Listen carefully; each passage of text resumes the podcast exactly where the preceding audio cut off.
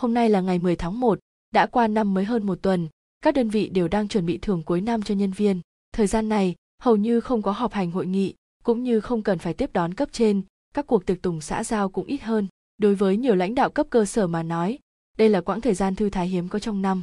Lúc này, trưởng công an huyện Bạch Tượng, Mã Đảng Bồi đang ngồi trong văn phòng, ung dung chơi đánh bài trên máy tính. Có tiếng gõ cửa, Mã Đảng Bồi tắt game, rồi mời khách vào. Một viên cảnh sát nhanh chóng bước vào, vẻ mặt nôn nóng. Sếp Mã, sáng nay bên phòng công thương đến báo án, nói rằng tất cả mọi người trong phòng đều bị mất tích, từ hôm qua. Cái gì cơ, đợi đã, Mã Đảng Bồi ngắt lời anh ta, nói chậm lại nào, mất tích hả? Cậu bảo tất cả người của phòng công thương đều biến mất ư? Vâng ạ, người nhà của phòng công thương nói, tất cả 6 nhân viên biên chế chính thức của phòng, cũng tức là toàn bộ nhân viên trong phòng, cùng với một người tài xế đã lên chiếc xe đa dụng hãng bui đi du lịch vào sáng hôm qua. Nhưng đến chiều qua có người nhà gọi điện muốn hỏi đoàn đã đi đến đâu, rồi thì phát hiện di động khóa máy. Đến tối, vẫn không liên lạc được. Người nhà hỏi thăm lẫn nhau mới biết toàn bộ 7 người trong đoàn đều khóa máy cả. Tới tận sáng nay tình trạng vẫn như cũ. Họ lo xe gặp chuyện không may trên đường nên vội vàng đến báo cảnh sát. Điện thoại đều khóa máy cả sao? Mã Đảng Bồi trầm tư trong giây lát rồi hỏi tiếp, bọn họ đi du lịch ở đâu? Nghe nói là đi Hàng Châu mấy hôm, sau đó đi Thượng Hải, tổng hành trình là 5 ngày. Không dẫn theo người nhà? Không, mỗi năm họ đều tranh thủ khoảng thời gian rảnh rang này để đi du lịch tập thể, đã thành thông lệ mấy năm nay rồi. Mã Đảng Bồi ngẫm nghĩ, sau đó cười một cách tinh quái. Nếu điện thoại vẫn mở, gọi đến không ai bắt máy, nói không chừng cả đoàn đã gặp tai nạn giao thông cũng nên. Còn hiện tại tất cả điện thoại đều tắt máy, ha ha, khả năng là đám người này đi chơi bời ở đâu đó, không muốn người nhà biết. Cậu xem, bọn họ đi du lịch có công quỹ đài thọ mà lại không dẫn theo người nhà, ngay cả thằng Đần cũng biết là bọn họ muốn làm gì. Nhưng, nhưng, buổi tối khóa máy để chơi, sáng ra phải mở máy chứ. Mã đảng bồi cao mày, điều này cũng đúng, nhóm người của phòng công thương đi chơi thư giãn, đáng lẽ không nên khóa máy vào ban ngày như thế. Hôm nay là thứ hai, là ngày làm việc, nhỡ có người muốn gọi đến thì sao? Viên cảnh sát kia tiếp tục nói, chúng tôi đã hỏi cảnh sát giao thông các huyện dọc đường, từ hôm qua đến nay không có vụ tai nạn nào lớn cả. Sau đó, chúng tôi điều tra ra được chiếc xe đoàn người phòng công thương dùng để đi du lịch có trang bị hệ thống định vị GPS. Sau khi điều tra phát hiện vị trí cuối cùng chiếc xe đó hiển thị là ở trạm nghỉ thuộc thành phố Thiệu Hưng trên đường cao tốc đi về hướng Hàng Châu, rồi sau đó mất tín hiệu định vị. Mã Đảng bồi trao mày, mơ hồ cảm thấy sự việc có chỗ bất ổn. Nói như vậy, thì cả người và xe bây giờ đều không liên lạc được ư. Đúng thế. Ông đảo mắt rồi nói, các cậu đã báo cho đồng chí Lý chưa? Đồng chí Lý mà ông nhắc đến là phó công an huyện phụ trách đội điều tra hình sự, Lý Vệ Bình. Mới gọi điện thoại báo, nhưng cách đây mấy ngày anh Lý đã xin nghỉ phép, nói mình đang ở Thượng Hải chờ làm phẫu thuật. Anh ấy chỉ hỏi sơ qua sự việc, bảo chắc chắn đám người đó đã đi tiêu khiển ở đâu rồi, nên mới khóa máy, để tránh người nhà, không sao đâu. Lúc này Mã Đảng Bồi mới nhớ ra là Lý Vệ Bình đã xin nghỉ phép mấy hôm trước. Bên dưới tai anh ta mọc một khối thịt lớn bằng đầu ngón tay đã mấy năm. Mặc dù viên chức thì không cần phải có tướng mạo đẹp, nhưng mọc thêm một cái tay khác trông cũng khó coi lắm, nên lý vệ bình tranh thủ mấy ngày rảnh rỗi này để đến thượng hải cắt bỏ. Lúc này anh ta không có ở đây, không thể kêu anh ta về để họp bàn hướng giải quyết được. Mã đảng bồi xuất thân là quản lý hành chính nên năng lực về nghiệp vụ công an có hạn, thông thường ông đều hỏi ý kiến của lý vệ bình. Bây giờ lý vệ bình đi vắng, ông cũng chẳng biết phải làm thế nào cả. Suy nghĩ một lúc, việc cả xe và người đều bị mất liên lạc thật sự rất kỳ lạ. Thứ nhất là không có tai nạn giao thông nào lớn. Thứ hai là chiếc xe xuất hiện lần cuối cùng ở trạm dừng nghỉ trên đường cao tốc. Nếu xảy ra chuyện thật thì ở một trạm dừng nghỉ có thể xảy ra chuyện gì lớn được cơ chứ? Ông nghĩ đi nghĩ lại. Tóm lại, giả thiết có khả năng nhất, đó là nhóm người của phòng công thương đã đến một nơi nào đó mà không muốn bất cứ ai biết, đại loại, như đi tìm hoa bắt bướm, nên tắt toàn bộ di động, thậm chí còn tháo rỡ hệ thống định vị gps của xe luôn. Ngoài giả thiết đó ra nếu đã loại bỏ khả năng xảy ra tai nạn giao thông, thì ông chẳng thể nghĩ ra tình huống nào khác có thể làm cho cả người và xe biến mất như thế. Ông tin chắc như vậy nên bảo viên cảnh sát đến nói với người nhà họ hãy tiếp tục kiên nhẫn chờ đợi. Phía cảnh sát sẽ liên lạc với các đơn vị anh em gần đó để tìm hiểu tình hình thực tế ra sao. Mã đảng bồi nghĩ bụng, nói không chừng nếu điều tra ra đám người này đi đâu, sau này trở về các gia đình lại đổ vỡ, gây rắc rối cho cảnh sát nữa ấy chứ. Tất nhiên Lúc này Mã Đảng Bồi không thể biết được rằng đám người đó không những xảy ra chuyện mà còn là chuyện rất nghiêm trọng. Sáng ngày 11 tháng 1, Mã Đảng Bồi đến cơ quan chưa đầy nửa tiếng đồng hồ thì đội trưởng đội điều tra hình sự xông thẳng vào phòng, sắc mặt nhợt nhạt, giọng điệu gấp gáp, "Xếp Mã, nhanh lên, khẩn trương nào, xảy ra chuyện lớn rồi, đám người của phòng công thương đã bị bắt cóc. Mã đảng bồi sững sờ trong giây lát gần như không kịp phản ứng lại. Cậu nói bắt cóc gì cơ? Xảy ra chuyện gì? Đội trưởng thở hổn hển vừa rồi, mới cách đây 5 phút, một một người gọi điện thoại đến báo cảnh sát, nói nói rằng tất cả 7 người của phòng công thương đều đang nằm trong tay của hắn. Hắn yêu cầu yêu cầu trong vòng 24 giờ phải giải thể, hiệp hội doanh nghiệp trực thuộc phòng công thương, đồng thời lên báo xin lỗi dân chúng và thừa nhận việc thu phí bừa bãi trong mấy năm qua. Cam kết cam kết từ nay về sau sẽ không bao giờ thành lập các tổ chức tương tự như vậy nữa. Nếu không nếu không nếu không thì sao hả? Mã đảng bồi hỏi gấp đội trưởng đội điều tra hình sự dè dặt nhìn ông, giọng sợ hãi, nếu không tất cả bọn họ sẽ chết trước tối mai. Tức thì, văn phòng lặng ngắt, toàn thân mã đảng bồi như bị đông cứng lại. Ông đờ ra phải tròn nửa phút, sau cùng hong một tiếng rồi mở miệng nói, cái thằng thần kinh nào điện thoại đến đấy? Nó nó đang đùa hả? Mặt vị đội trưởng lộ vẻ bối rối, nói, hình như chắc là không phải đùa đâu. Có ghi âm cuộc gọi lại không? Mã đảng bồi hỏi, có ghi lại đối tượng gọi trực tiếp vào số 110 của trung tâm cảnh sát, nhưng giọng nói có lẽ đã được xử lý biến âm. Đưa ngay cho tôi nghe. Vị đội trưởng vừa lấy điện thoại trên bàn rồi gọi cho trung tâm cảnh sát, nói một chàng sau đó trung tâm cảnh sát cho phát đoạn băng ghi âm. Trong điện thoại, vang lên giọng nói nặng âm kim loại do đã được xử lý kỹ thuật. Alo, xin chào, tôi đã bắt cóc một chiếc xe chở khách. Anh là ai? Anh nói gì cơ? Đây là lời của một nhân viên nữ ở trung tâm cảnh sát. Rõ ràng cô ta còn chưa kịp hiểu chuyện gì tên kia chẳng để ý gì phản ứng của cô, tiếp tục nói, sáu nhân viên của phòng công thương huyện và một tài xế, tổng cộng là bảy người, tất cả đều đang ở trong tay tôi. Có thể cô cho rằng tôi đang đùa. Hãy nghe giọng của các con tin đi. Vị này là trưởng phòng. Tại sao chúng ta lại ở đây? Mày muốn làm gì hả? Đây là phó phòng. Đây là đâu? Mày, được rồi. Không cần phải phát giọng của những người khác nữa. Các người có thể cho người đi xác nhận vừa rồi có đúng là giọng của trường, phó phòng không? Anh là ai? Anh muốn gì?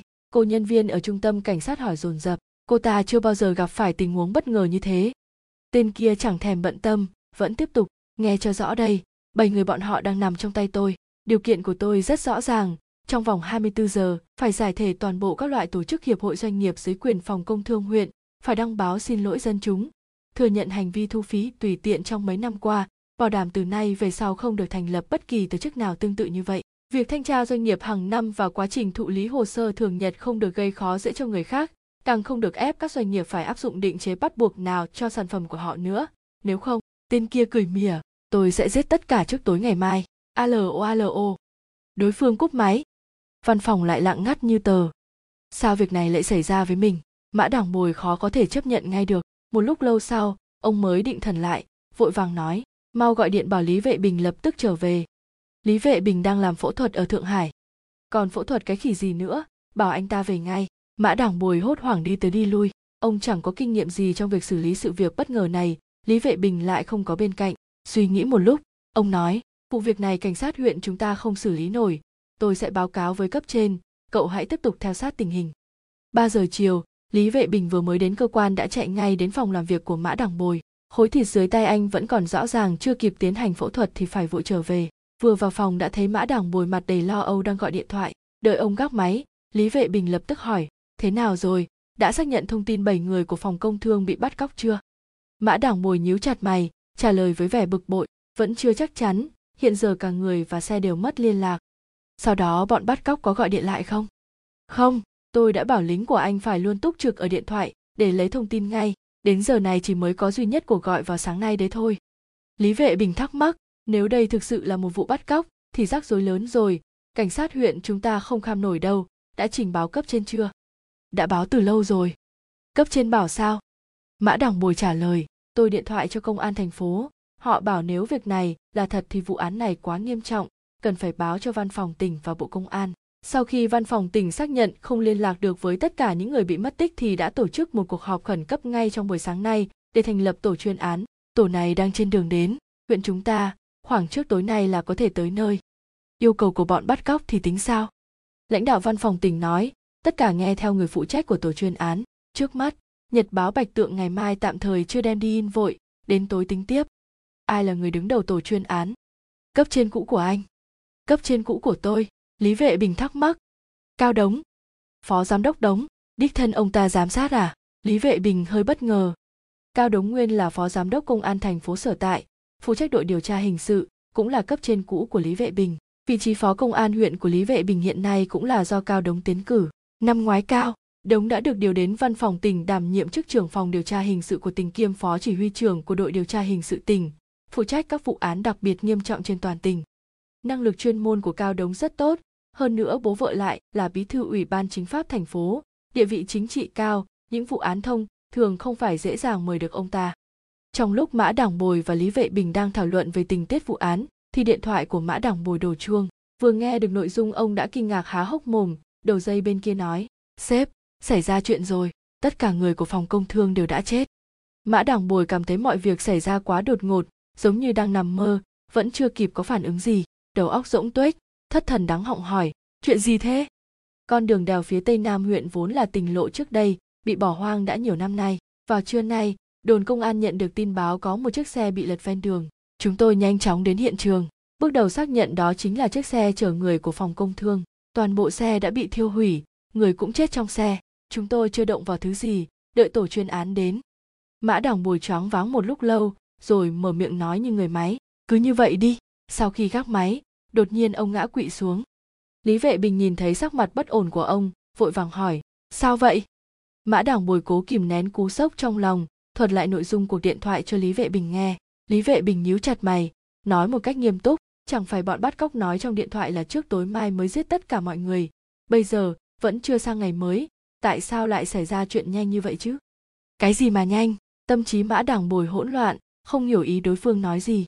Lý Vệ Bình phẫn nộ bảo, chết tiệt, bây giờ tổ chuyên án vẫn chưa tới, người thì chết cả rồi, trách nhiệm này chúng ta phải gánh đó mã đảng bồi đột nhiên bừng tỉnh hiểu được ý của cấp dưới nếu sau khi cao đống đến huyện bạch tượng rồi mới phát hiện ra người của phòng công thương đã chết hết thì với tư cách là tổ trưởng tổ chuyên án cao đống tất nhiên sẽ chịu một phần trách nhiệm bây giờ tổ chuyên án vẫn chưa đến mà người thì đã chết sạch như vậy việc này hoàn toàn không liên quan gì đến tổ chuyên án cả 100% trách nhiệm sẽ đổ lên đầu công an huyện cũng có nghĩa là trách nhiệm hoàn toàn sẽ thuộc về Lý Vệ Bình và Mã Đảng Bồi.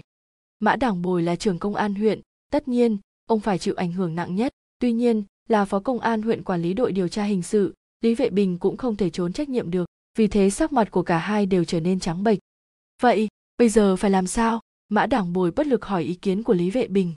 Lý Vệ Bình mím chặt môi, im lặng suy nghĩ trong giây lát rồi thì thầm, anh Mã, trước tiên không nên quá lo lắng tôi thấy, nếu, nếu, chúng ta giả vờ không hay biết gì đến chuyện này, đợi tổ chuyên án đến rồi thông báo sau anh thấy mã đằng bồi nhìn anh hỏi lại ý cậu là chúng ta đợi tổ chuyên án đến rồi mới phát hiện chiếc xe của phòng công thương ngư. Như thế trách nhiệm của chúng ta mới giảm đi một ít, nếu không, nhiều người chết như vậy, vụ án lớn thế này, chắc chắn sẽ bị truy cứu trách nhiệm e rằng cả hai chúng ta sẽ. Mã đằng bồi nói, nhưng nhưng nếu như thế, trách nhiệm sẽ đổ lên đầu tổ chuyên án, cao đống là lãnh đạo cũ của cậu, làm như vậy liệu có được không? Lý vệ bình thở ra, sự việc đã đến nước này, tôi cũng chẳng còn cách nào khác nếu không cấp trên nhất định sẽ truy cứu trách nhiệm chúng ta. Mã đảng bồi đờ đẫn nhìn về phương xa, khẽ gật đầu. Ông hiểu rõ cái gọi là chiếu bài chẳng tình thân.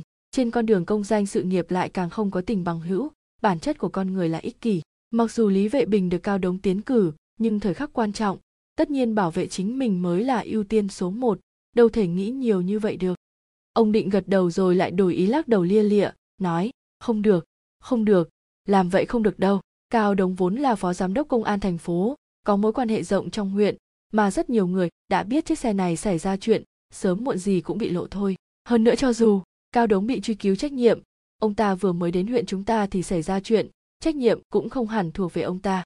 Và lại ông ta có quan hệ rộng nên sẽ không ảnh hưởng gì đến chức vụ cả đâu. Nhưng một khi cao đống phát hiện chúng ta cố ý lấy ông ta làm bia đỡ đạn, nhất định sẽ không nương tay. Không được không được. Tôi thấy tốt hơn chúng ta nên gọi điện báo cho cấp trên biết đi lý vệ bình không bằng lòng cho lắm, nhưng cuối cùng vẫn miễn cưỡng gật đầu. Đành vậy thôi. Lúc này người đang tức tốc đến huyện bạch tượng lại không hề hay biết rằng cấp dưới mà cao đống ông tự tay để bạt. Lúc đối diện với vụ án mạng nghiêm trọng, thì việc đầu tiên anh ta nghĩ đến không phải là phá án, mà là tìm cách đem ông ra làm bia đỡ đạn. Nếu như cao đống biết được đoạn đối thoại này, thì lúc đầu ông nhất định đã sớm cho lý vệ bình làm bảo vệ rồi. Trên đường cao tốc, tám chiếc xe cảnh sát đang phóng như bay, thẳng tiến đến huyện bạch tượng vụ án đặc biệt nghiêm trọng một giờ sau khi nhận được tin đã báo lên bộ công an bộ công an nhanh chóng hạ lệnh cho công an tỉnh triển khai phương án khẩn cấp đảm bảo an toàn tính mạng con tin 6 nhân viên công vụ của phòng công thương huyện Bạch Tượng cũng tức là toàn bộ nhân viên chính thức, cộng thêm một tài xế nữa là 7 người, trên đường đi du lịch đột nhiên bị mất liên lạc, bạt vô âm tín. Hai ngày sau, một tên tự xưng là kẻ bắt cóc nói rằng hắn đang giữ toàn bộ nhóm người đó, nếu không đáp ứng yêu cầu của hắn, hắn sẽ giết hết bọn họ trước tối mai. Vụ án như thế xưa nay chưa từng xảy ra, khiến cho tất cả các lãnh đạo có liên quan hoàn toàn choáng váng.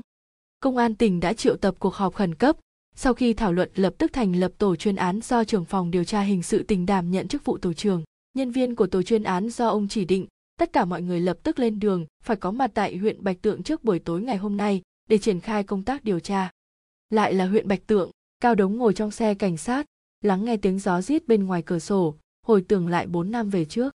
4 năm trước, khi ông vẫn còn là trưởng phòng công an thành phố, huyện Bạch Tượng liên tiếp xảy ra một loạt vụ sát hại các quan chức nhà nước, hung thủ còn ngang nhiên để lại bút tích tại hiện trường gây án, giết đủ 15 tên trưởng phòng, trưởng phòng không đủ sẽ giết giám đốc sở, gây chấn động dư luận. Lúc đó vụ án này làm cho ông rất đau đầu, sự nghiệp nguy nan, may mắn thay cuối cùng cũng kết thúc mỹ mãn, ông còn được khen thưởng. Sau đó, ông làm chức phó giám đốc phụ trách đội điều tra hình sự của công an thành phố. Đường lúc sự nghiệp thành công rực rỡ thì năm ngoái huyện Ninh bên cạnh lại xảy ra vụ án giết người hàng loạt. Vụ án rốt cuộc cũng được phá, nhưng vì nhiều lý do khác nhau, ông bị xử phạt, chuyển đến văn phòng tỉnh. Tuy là đảm nhiệm chức đội trưởng đội điều tra hình sự, nhưng quyền lực đâu bằng chức phó giám đốc công an của thành phố lớn thứ hai toàn tỉnh như ban đầu được. Rất may là bố vợ của ông là bí thư ủy ban chính pháp, tuy năm nay đã sắp về hưu, quyền thế không được như xưa nhưng các mối quan hệ thì vẫn còn. Bản thân Cao Đống vốn có năng lực, cả văn phòng tỉnh và bộ công an đều biết cả, nếu không có chuyện ngoài ý muốn xảy ra thì trong vòng 3 năm có thể sẽ thăng lên chức phó chủ nhiệm văn phòng tỉnh, quản lý công việc điều tra hình sự của toàn tỉnh. Đợi thêm hơn nửa tháng nữa, ăn Tết xong là với lúc Cao Đống tròn 40 tuổi, ở cái tuổi này, nếu có thể gia nhập vào hàng ngũ lãnh đạo chủ chốt của văn phòng tỉnh thì tiền đồ vô cùng thanh thang. Nhưng chuyện ngoài ý muốn lại xảy ra.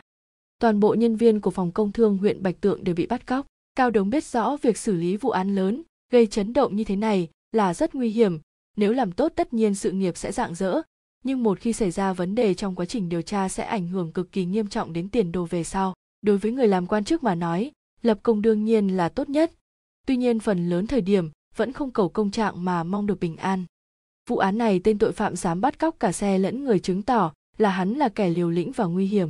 Việc giải cứu con tin khỏi tay của những kẻ như thế thì kết quả cuối cùng khó mà kiểm soát được. Ông vốn không muốn nhúng tay vào, nhưng các đối thủ cạnh tranh trong giới chính trị đã ép buộc ông.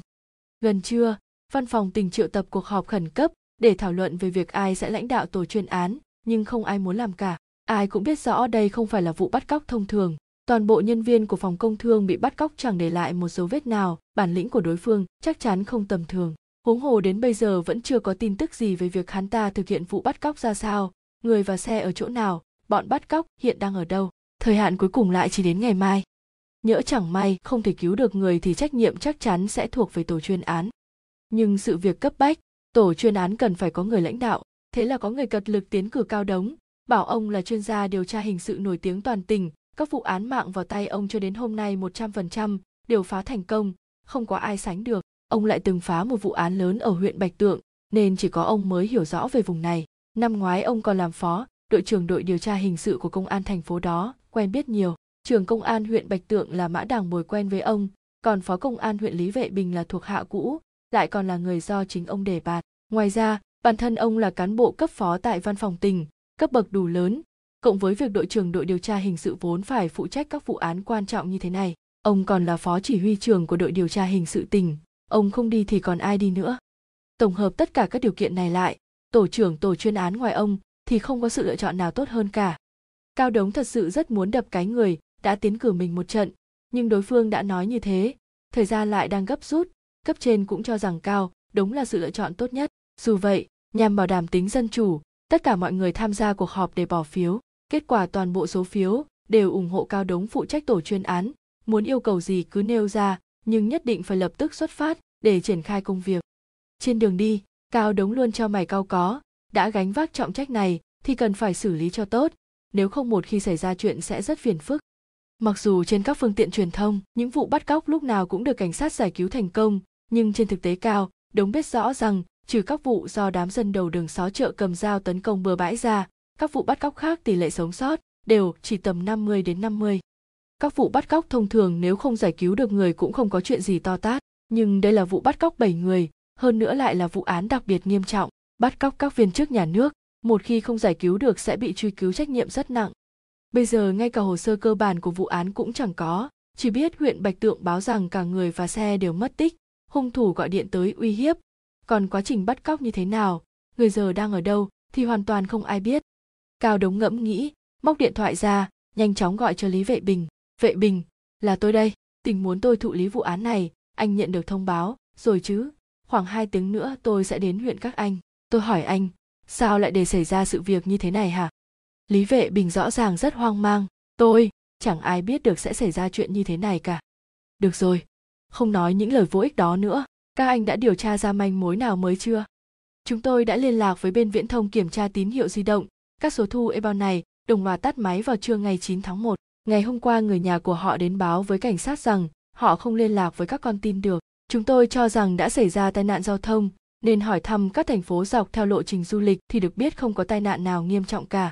Sau đó thì không tiếp tục điều tra nữa. Quả thật không thể ngờ sự việc lại nghiêm trọng như thế. Chúng tôi cũng đã điều tra hệ thống định vị GPS của chiếc xe đó, cũng bị mất tín hiệu vào cùng thời điểm buổi trưa hôm trước. Địa điểm phát tín hiệu cuối cùng là trạm nghỉ thuộc thành phố Thiệu Hưng trên đường đi đến Hàng Châu.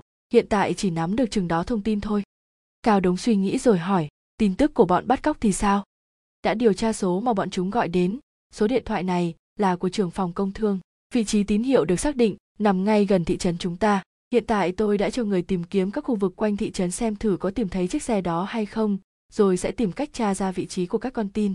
Sáng nay, sau khi gọi điện, tên bắt cóc tắt máy ngay lập tức. Bây giờ hệ thống định vị nơi xuất phát của gọi đến đã chuẩn bị sẵn sàng, chỉ cần đối tượng gọi đến lần nữa là có thể biết chắc chắn vị trí của chúng. Cao Đống nói, tốt, cần tăng cường người tuần tra quanh khu vực thị trấn, trên đường phải quan sát cẩn thận, vì cả chiếc xe mất tích, mục tiêu rất lớn nên tôi tin sẽ nhanh chóng có manh mối. Đúng rồi, sao sáng nay, bọn bắt cóc có gọi điện đến nữa không? Không gọi nữa. Cao Đống suy nghĩ một lúc rồi nói, có thể lát nữa khi bọn bắt cóc gọi lại, chúng sẽ dùng điện thoại của người khác. Hãy chuẩn bị tinh thần theo dõi vị trí toàn bộ số di động của những người trên xe. Đã chuẩn bị sẵn sàng rồi. Cao Đống khẽ gật đầu, ông rất yên tâm về năng lực của Lý Vệ Bình, những việc nên làm đều chuẩn bị ổn thỏa từ rất sớm. Nhưng nửa tiếng sau, Lý Vệ Bình lại gọi điện cho Cao Đống, run rẩy nói. Sếp, người của phòng công thương, đã chết hết rồi. Cái gì? Cao Đống kinh ngạc đến nỗi gần như đứng bật dậy trong xe. Chờ Lý Vệ Bình kể lại sự tình xong, Cao Đống im lặng hồi lâu, sau đó nói một cách khô khan, tôi sẽ trình báo lên cấp trên trước, các anh cứ làm công tác nghiên cứu hiện trường cơ bản đi đã, nhưng cố gắng giữ nguyên hiện trường, đợi người của tôi đến. Cúp máy xong, tim cao đống đập thình thịch, vẫn chưa đến huyện Bạch Tượng, vẫn chưa xử lý được bọn bắt cóc mà con tin đã chết hết rồi. Chuyện này là sao đây? Chẳng phải bọn chúng nói hạn cuối là tối mai sao? Ngay lúc đó, suy nghĩ của ông xoay chuyển, bỗng dưng bừng tỉnh, không sao, nguy hiểm quá, may mà vẫn chưa đến huyện Bạch Tượng, nếu như đến nơi họ mới thông báo việc con tin bị chết thì mình phải chịu một nửa trách nhiệm rồi. Hoàng hôn trời mùa đông nhanh tối thêm nửa tiếng nửa là phải bật đèn chiếu. Cảnh sát có mặt khắp nơi nhưng hiện trường lại cực kỳ yên ắng. Mỗi người đều bận rộn làm nhiệm vụ riêng của mình. Nếu có nói gì với nhau thì cũng chỉ thì thầm mà thôi đội xe của cao đống dừng lại trên con tỉnh lộ cũ. Ông vừa bước xuống xe, mã đằng bồi, lý vệ bình và các vị lãnh đạo chủ chốt của công an huyện lập tức vây quanh. Chết sạch rồi ư? Cao đống chào hỏi ngắn gọn, khuôn mặt chẳng có chút biểu cảm nào, bước nhanh về phía có nhiều cảnh sát nhất. Lý vệ bình đứng cạnh căng thẳng báo cáo, có năm tử thi trên xe, tất cả đều bị thiêu cháy, không thể xác định được thân phận, chiếc xe cũng đã bị đốt cháy chỉ còn bộ khung. Năm ư? Cao đống dừng bước, nhìn anh ta không phải trên xe có tổng cộng 7 người sao? Tổng cộng có 7 người cùng đi du lịch, nhưng chỉ tìm thấy năm tử thi trên xe thôi. 7 người gồm 6 nam và một nữ năm tử thi trên xe đều là nam cả. Ừm, cao đống đáp lại một tiếng, tiếp tục tiến về phía trước, rồi nói, có nghĩa là vẫn còn một nam và một nữ không có trong xe. Vâng.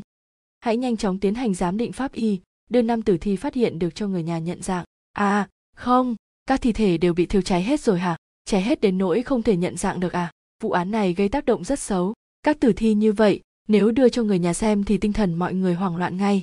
Tạm thời không nên để người nhà nhìn thấy các tử thi này. Không không phải không nên, mà là tuyệt đối không được phép. Hãy bảo pháp y lấy các mô cơ thể của tử thi đi giám định adn rồi so sánh với người nhà các nạn nhân. Trong thời gian ngắn nhất phải nhận dạng được. Năm người đó, và xác định hai người không có trên xe là ai. Tôi đã cho làm hết rồi ạ. Cao đống gật đầu. Lý vệ bình đã theo ông nhiều năm những thao tác xử lý vụ án như thế này vốn thuộc nằm lòng. Cao đống lại hỏi tiếp, đúng rồi, những người này chết khi nào? Vẫn chưa rõ, đợi pháp y ở đây mang về giám định, rồi mới có kết luận chính xác. Theo kinh nghiệm thì thời gian chết có lẽ là trong vòng một ngày. Cao đống hỏi, ai báo án? Một nhóm sinh viên. Năm nay nghỉ đông sớm, bọn họ vừa nghỉ nên đạp xe lên núi cắm trại. Lúc đi qua ngang đây thì nhìn thấy có xe bị lật ven đường. Lúc phát hiện đã như thế này rồi, bọn họ cũng không phải phát hiện ngay lúc xảy ra tai nạn cao đống thấy lạ, vội hỏi, cả chiếc xe bị lật, hơn nữa lại bị thiêu cháy mà chẳng có ai phát hiện ra ngay lúc sự việc xảy ra sao. Lý vệ bình lắc đầu một cách bất lực, có lẽ lúc sếp mới đến đã nhìn thấy, ở lối vào con đường này, có một giải phân cách bằng bê tông chắn ngang, nơi này cách đây mười mấy năm là tình lộ, sau này khi đường mới làm xong, thì nó không được sử dụng nữa. Khu vực đồi núi mà con đường dẫn vào từ lâu đã không có người ở, chỗ này cũng bỏ hoang nhiều năm nay. Phía trước có nhiều chỗ bị sạt lở mấy năm trước phòng quản lý đường bộ đã niêm phong, đường này bình thường cũng không có ai qua lại. Cao đống gật đầu, trong lòng đã có phán đoán ban đầu. Nếu sự việc xảy ra trên con đường nào khác, cả chiếc xe bị lật, lại còn bị cháy nữa, thì người phát hiện sự việc đầu tiên chắc chắn là các tài xế đang lái xe trên đoạn đường đó. Mà con đường này bỏ hoang đã nhiều năm, lối vào cũng bị chắn bê tông thì sao có xe cộ lưu thông? Bình thường ngay cả người qua lại còn chẳng có lấy đâu ra người chứng kiến vụ tai nạn xảy ra chứ. Có thể thấy bọn bắt cóc hiểu rất rõ đường xá ở huyện bạch tượng. Cao đồng đến nơi xảy ra tai nạn nhìn xuống, một chiếc xe đa dụng cháy đen nằm phía dưới cách mặt đường hơn 20 mét. Bên cạnh có rất nhiều cảnh sát hình sự đang lùng sục khắp nơi tìm kiếm mọi manh mối có thể. Vốn ven đường có rào chắn bảo vệ thì xe sẽ không rơi xuống phía dưới được, nhưng ở chỗ đường này, có hơn một nửa đã bị sạt lở. Chiếc xe trượt xuống từ phía bên đó, chỗ đất dọc con đường vẫn còn in dấu bánh xe rất rõ ràng. Cao đống ngẫm nghĩ, vụ án vừa mới xảy ra bây giờ tất cả đều đang trong giai đoạn thu thập chứng cứ chứ hoàn toàn không có bất kỳ manh mối nào giúp ích cho việc định hướng điều tra cả. Sau khi hỏi thăm nhân viên làm nhiệm vụ ở đây tất cả các chi tiết trên hiện trường, ra lệnh cho tổ pháp y do chính mình đưa tới tiếp nhận các công việc của đội điều tra hình sự, lại đứng chỉ huy hơn một giờ đồng hồ nữa tại hiện trường. Cao đống mới quyết định trước hết phải về lại trụ sở công an huyện để báo cáo tình hình chi tiết lên cấp trên, đồng thời cũng sẽ gọi điện điều thêm người nhanh chóng đến huyện bạch tượng. Đây chính là trưởng phòng công thương à? Cao đống ngồi trong phòng họp, mân mê một tấm hình trên tay. Vâng ông ta là vương hồng dân. Bên cạnh, mã đảng bồi đang tóm tắt sơ qua về tình tiết vụ án cho cao đống. Thật ra, cũng không cần phải nói vì những thông tin mà mã đảng bồi biết thì cao đống cũng đã biết hết cả rồi. Lúc này lý vệ bình vẫn đang chỉ đạo ở hiện trường, cao đống và mã đảng bồi về trụ sở trước. Chồng vẫn còn trẻ quá nhỉ? Không trẻ đâu, chừng hơn 40 rồi đấy. Ồ, đã hơn 40 cơ à? Cao đống nhìn tấm hình một cách ngạc nhiên trong hình là một người có tướng mạo trắng trẻo, sạch sẽ, mặt mày tuấn tú, khá đẹp trai, nhìn nhiều nhất là khoảng hơn 30 tuổi một chút mà thôi. Mã đảng bồi nói, trước đây lúc tôi chưa đến huyện ninh, vương hồng dân đã làm trưởng phòng, nghe nói làm trưởng phòng khi chưa được 30 tuổi cơ, đã được hơn 10 năm rồi. Chưa được 30 mà đã làm trưởng phòng rồi ư? Cao đống trao mày, nhỏ giọng hỏi đầy tính quái, có phải là nhờ cái khuôn mặt này mà được lên cao như thế không? Mã đảng bồi cười chua chát, lắc đầu xảy ra chuyện lớn như vậy, lúc này ông như đang ngồi trên đống lửa vậy mà tổ trưởng tổ chuyên án như cao đống lại đùa bỡn tảo lao, như không có chuyện gì xảy ra cả. Thật ra cao đống không đùa, ông cần nắm rõ tất cả các tình tiết cụ thể cho dù là nhỏ nhất, đây là thói quen trong việc tra án của ông. Mã đảng bồi không hiểu điều đó, nhưng vẫn nghiêm túc trả lời, không phải, phương hồng dân được xem là quan chức đời hai tiêu chuẩn nhất trong huyện này. Nghe nói, cha mất từ khi ông ấy còn rất nhỏ, người chú rất quan tâm chăm sóc cho ông ấy chú ông ấy là vương trấn quốc. Cao đống nhíu mày. Ông đương nhiên biết vương trấn quốc. Ông ta là bí thư thành ủy vào những năm 90, quan hệ rất rộng và tốt. Lúc đó chống tham nhũng ủy viên thường trực thành ủy hai khóa liên tiếp đều bị tóm gáy. Cả nội bộ bên trong lẫn người ngoài đều nghĩ vương trấn quốc sẽ nằm trong số đó. Ai ngờ ông ta chẳng những không hề hấn gì cả lại còn được thăng chức đưa lên làm bí thư thường trực thành phố cấp trung ương đại tân. Hiện tại đã lên chức thị trường đại tân và là thành viên của bộ chính trị nữa thế nên có nhiều lời đồn thổi về xuất thân của ông ta. Có người nói ông ta được một vị lãnh đạo lớn vào những năm 90 nào đó. Tiến cử. Còn dân gian lại đồn đại không hay rằng, khi ông ta vào học trường đảng quốc gia, ông ta đã chuẩn bị nước rửa chân cho người bạn học là thư ký hồ vài lần. Tất nhiên tin đồn này không đáng tin cậy cho lắm, nhưng cao đống lan lộn quan trường đã lâu, đương nhiên hiểu rõ một điều, xuất thân của vương trấn quốc không hề tầm thường. Các viên chức địa phương đều nhận thức được điều này. Vương trấn quốc sinh ra tại một xã rất nghèo của huyện bạch tượng. Về sau, xã này trở thành khu phát triển trọng điểm của địa phương. Một đại lộ mỗi bên ba làn xe chạy thẳng đến xã đó, nhưng con đường hào nhoáng ấy kết thúc đột ngột sau khi đi qua nhà cũ của vương trấn quốc mấy trăm mét. Cao đống bóp chán, tất nhiên, vương hồng dân, đứa cháu trai của vương trấn quốc, xảy ra chuyện càng làm cho vụ án này phiền toái hơn. Ông giả vờ bình thản, cười bảo, thảo nào, bạch tượng là một huyện lớn, không ra thế không có quen biết thì sao? Có thể làm lãnh đạo của một đơn vị khi chưa đến 30 tuổi được. Đúng rồi, vương hồng dân đã làm trưởng phòng sớm như thế. Vương trấn quốc lại là chú ruột của ông ta. Mấy năm nay ông ta đáng lẽ đã lên được chức phó chủ tịch huyện rồi. Sao vẫn làm trưởng phòng thôi? Mã đằng bồi lắc đầu, nói, tôi cũng không rõ lắm. Tôi chỉ mới đến huyện bạch tượng này 4 năm, cũng không thân thiết với vương hồng dân cho lắm. Tôi chỉ nghe nói huyện luôn muốn đề bạt ông ấy làm ủy viên thường vụ, nhưng ông ấy đều từ chối. Tiếp tục ở lại làm lãnh đạo của một đơn vị nhỏ, nhưng cái vị trí trưởng phòng công thương này của ông ấy nghe nói còn hữu dụng hơn cả chức bộ trưởng bộ công thương nữa đấy. Cao đống gật đầu, viết mấy dòng vào sổ ghi chép rồi lại quan sát cẩn thận những người khác thuộc phòng công thương và hỏi mã đảng bồi thông tin cơ bản của từng người. Mã đảng bồi chỉ biết mỗi phó phòng, mối quan hệ cũng chỉ dừng ở quen biết sơ sơ, còn đối với những người khác của phòng công thương thì ông chẳng biết ai cả. Thấy cao đống chỉ hỏi thăm thông tin của từng người mà không hề hỏi thăm tình tiết của vụ án mã đằng bồi sốt ruột, chờ đợi đã lâu, cuối cùng không thể chịu được nữa phải mở miệng hỏi. Sếp cao à chuyện đã như vậy rồi, bước tiếp theo chúng ta phải làm như thế nào đây? Làm thế nào ư? Cao đống móc gói thuốc ra, đưa cho mã đằng bồi một điếu, rồi tự châm lửa cho mình, nói chậm rãi, đợi thôi. Đợi ư? Cao đống cười, ban đầu tôi đến đây là để xử lý vụ bắt cóc, nhưng không ngờ mới đi được nửa đường bọn bắt cóc đã giết chết con tin, vì thế nhiệm vụ của tôi tạm thời đứt ngang đây tôi đã gọi điện cho lãnh đạo văn phòng tỉnh, bước tiếp theo cụ thể ra sao, còn phải đợi chỉ thị của cấp trên. Mã đảng bồi cho mày, ý của câu nói này rất rõ ràng, cao đống muốn nói cho ông biết rằng việc con tin bị giết hại hoàn toàn không liên quan gì đến tổ của cao đống cả. Bọn họ chưa đến huyện bạch tượng thì đã xảy ra chuyện, có thể làm gì đây? Ông hận cái đám sinh viên đạp xe lên núi cắm trại ngày hôm nay, sớm không đi, muộn không đi, lại đi đúng vào hôm nay, nếu ngày mai mới phát hiện ra người chết thì chí ít cao đống cũng sẽ ngồi chung một thuyền với cảnh sát huyện, kéo theo được vị quan chức cao cấp của văn phòng tỉnh như cao đống. Nếu cấp trên có truy cứu trách nhiệm ít nhiều, cũng sẽ nể mặt ông ta. Nhưng bây giờ đám người cao đống không phải chịu chút trách nhiệm nào cả, tất cả đều chút lên đầu công an huyện. Cao đống tiếp tục, vụ bắt cóc bây giờ lại trở thành vụ giết người đặc biệt nghiêm trọng, vụ án lần này quá lớn. Việc tôi tiếp tục ở lại huyện bạch tượng tra án hay văn phòng tỉnh, thậm chí là trên bộ, sẽ phái tổ chuyên án khác xuống hiện tại vẫn chưa biết được. Vì thế tôi chỉ có thể chờ đợi mà thôi. Đồng chí mã này, tôi biết, bây giờ áp lực của anh rất lớn, nhưng lo lắng cũng chẳng có tác dụng gì cả. Phải giải quyết như thế nào, cấp trên không thể trong giây lát là nghĩ ra được, và phá án ra sao cũng phải đợi kết quả điều tra hiện trường. Việc bây giờ làm được cũng chỉ là chờ đợi thôi. Mã đảng bồi trao mày, nói với vẻ mặt đau khổ. Xếp cao, xảy ra vụ án nghiêm trọng thế này, cấp trên sẽ truy cứu trách nhiệm ra sao? Anh có thể giúp tôi nghĩ cách được không? Cao đống nói tôi nhớ trong đoạn băng ghi âm của điện thoại, tên bắt cóc đó yêu cầu phòng công thương phải đăng báo thừa, nhận việc thu phí bừa bãi, đồng thời giải tán các hiệp hội doanh nghiệp linh tinh dưới quyền. Nói như vậy, động cơ giết hại tất cả nhóm người ở phòng công thương của hung thủ là do việc thu phí bừa bãi trước đây. Có khả năng là một doanh nghiệp nào đó đang bị dồn vào đường cùng, bí quá làm liều. Nhưng thời hạn muộn nhất mà hung thủ nêu ra khi gọi điện là ngày mai. Trên thực tế, thì nạn nhân đã chết vào ngày hôm nay hoặc hôm qua. Anh mã à anh phải cho cấp trên thấy được hai ý. Một là, việc trị an huyện bạch tượng xưa nay vẫn luôn làm tốt, hành vi thu phí bừa bãi của phòng công thương không thuộc sự quản lý của phía công an. Chính hành vi thu phí này ép hung thủ vào đường cùng mới dẫn đến sự trả thù hôm nay. Công an không có cách gì để tên liệu. Hai là, hung thủ vốn không phải bắt cóc mà là trực tiếp giết người, không để phía công an có thời gian ứng cứu.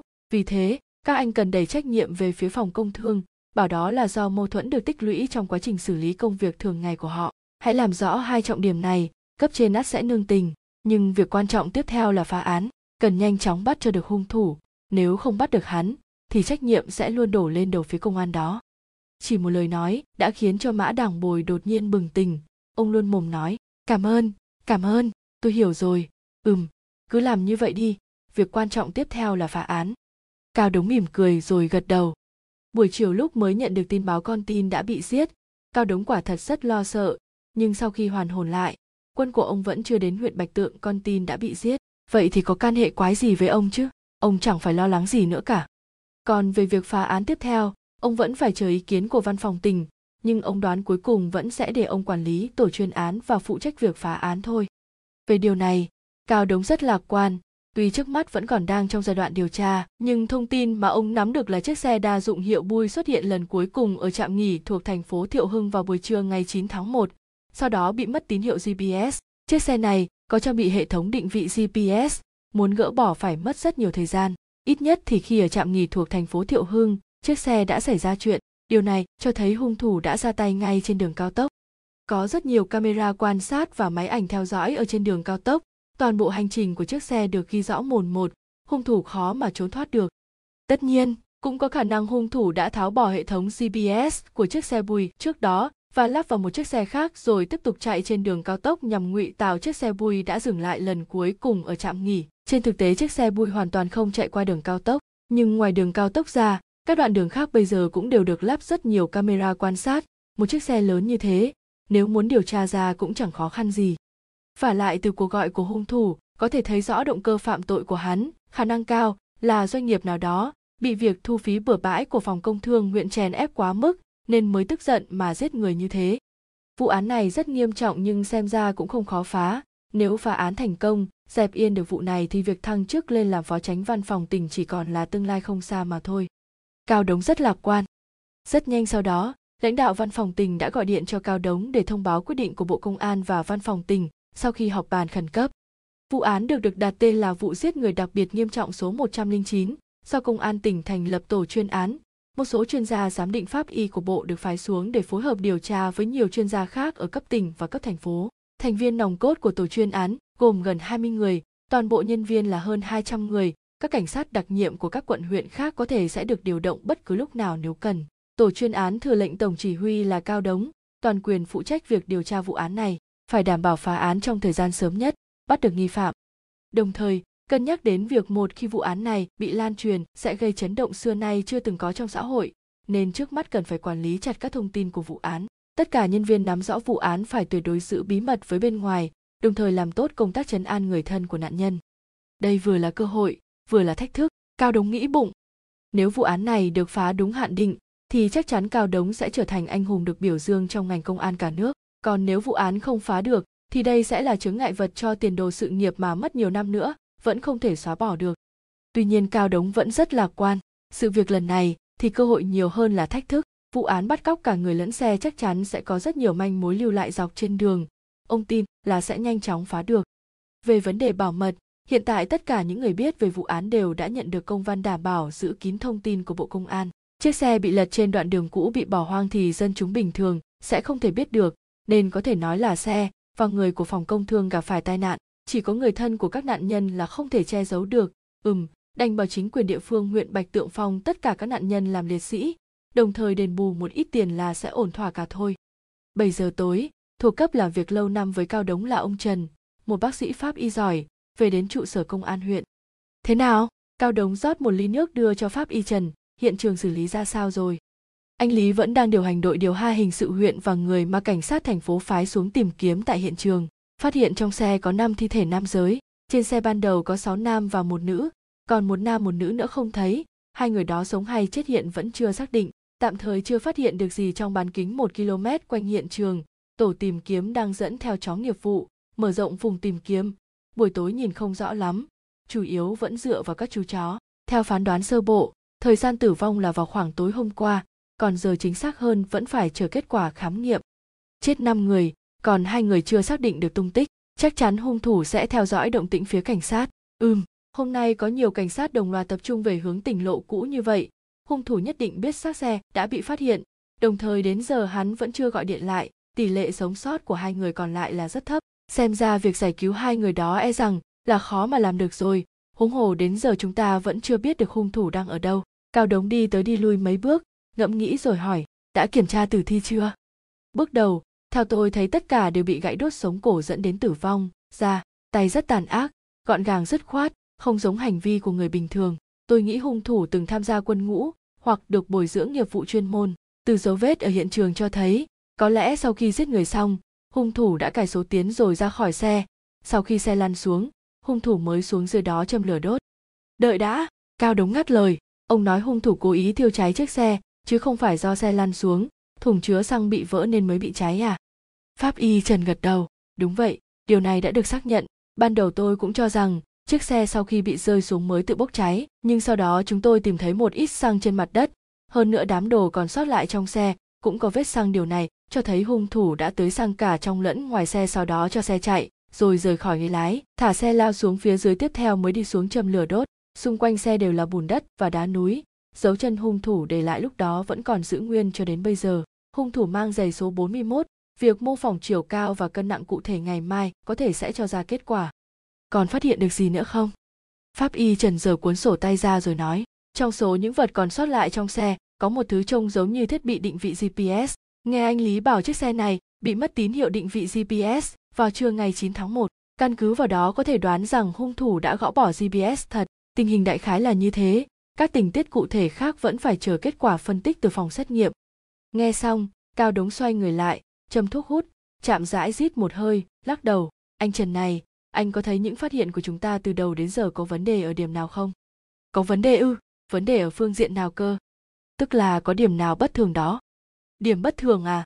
Xảy ra vụ án này vốn là điều bất thường, không biết người nào lại có mối thù lớn như vậy với phòng công thương mà giết hại toàn bộ người của họ như thế đã giết người rồi lại còn gọi điện cho công an tự xưng là bắt cóc nữa chứ cho dù là có thù hằn cho dù là doanh nghiệp nào đó oán hận việc thu phí bừa bãi của phòng công thương đi chăng nữa, thì việc giết người như vậy có ích gì với hắn chứ? Theo tôi thấy, khả năng cao hắn là bị thần kinh, là kẻ điên rồ có tính cách cực đoan. Cao đống lắc đầu, dựa vào đâu mà anh cho rằng hung thủ chỉ là một người?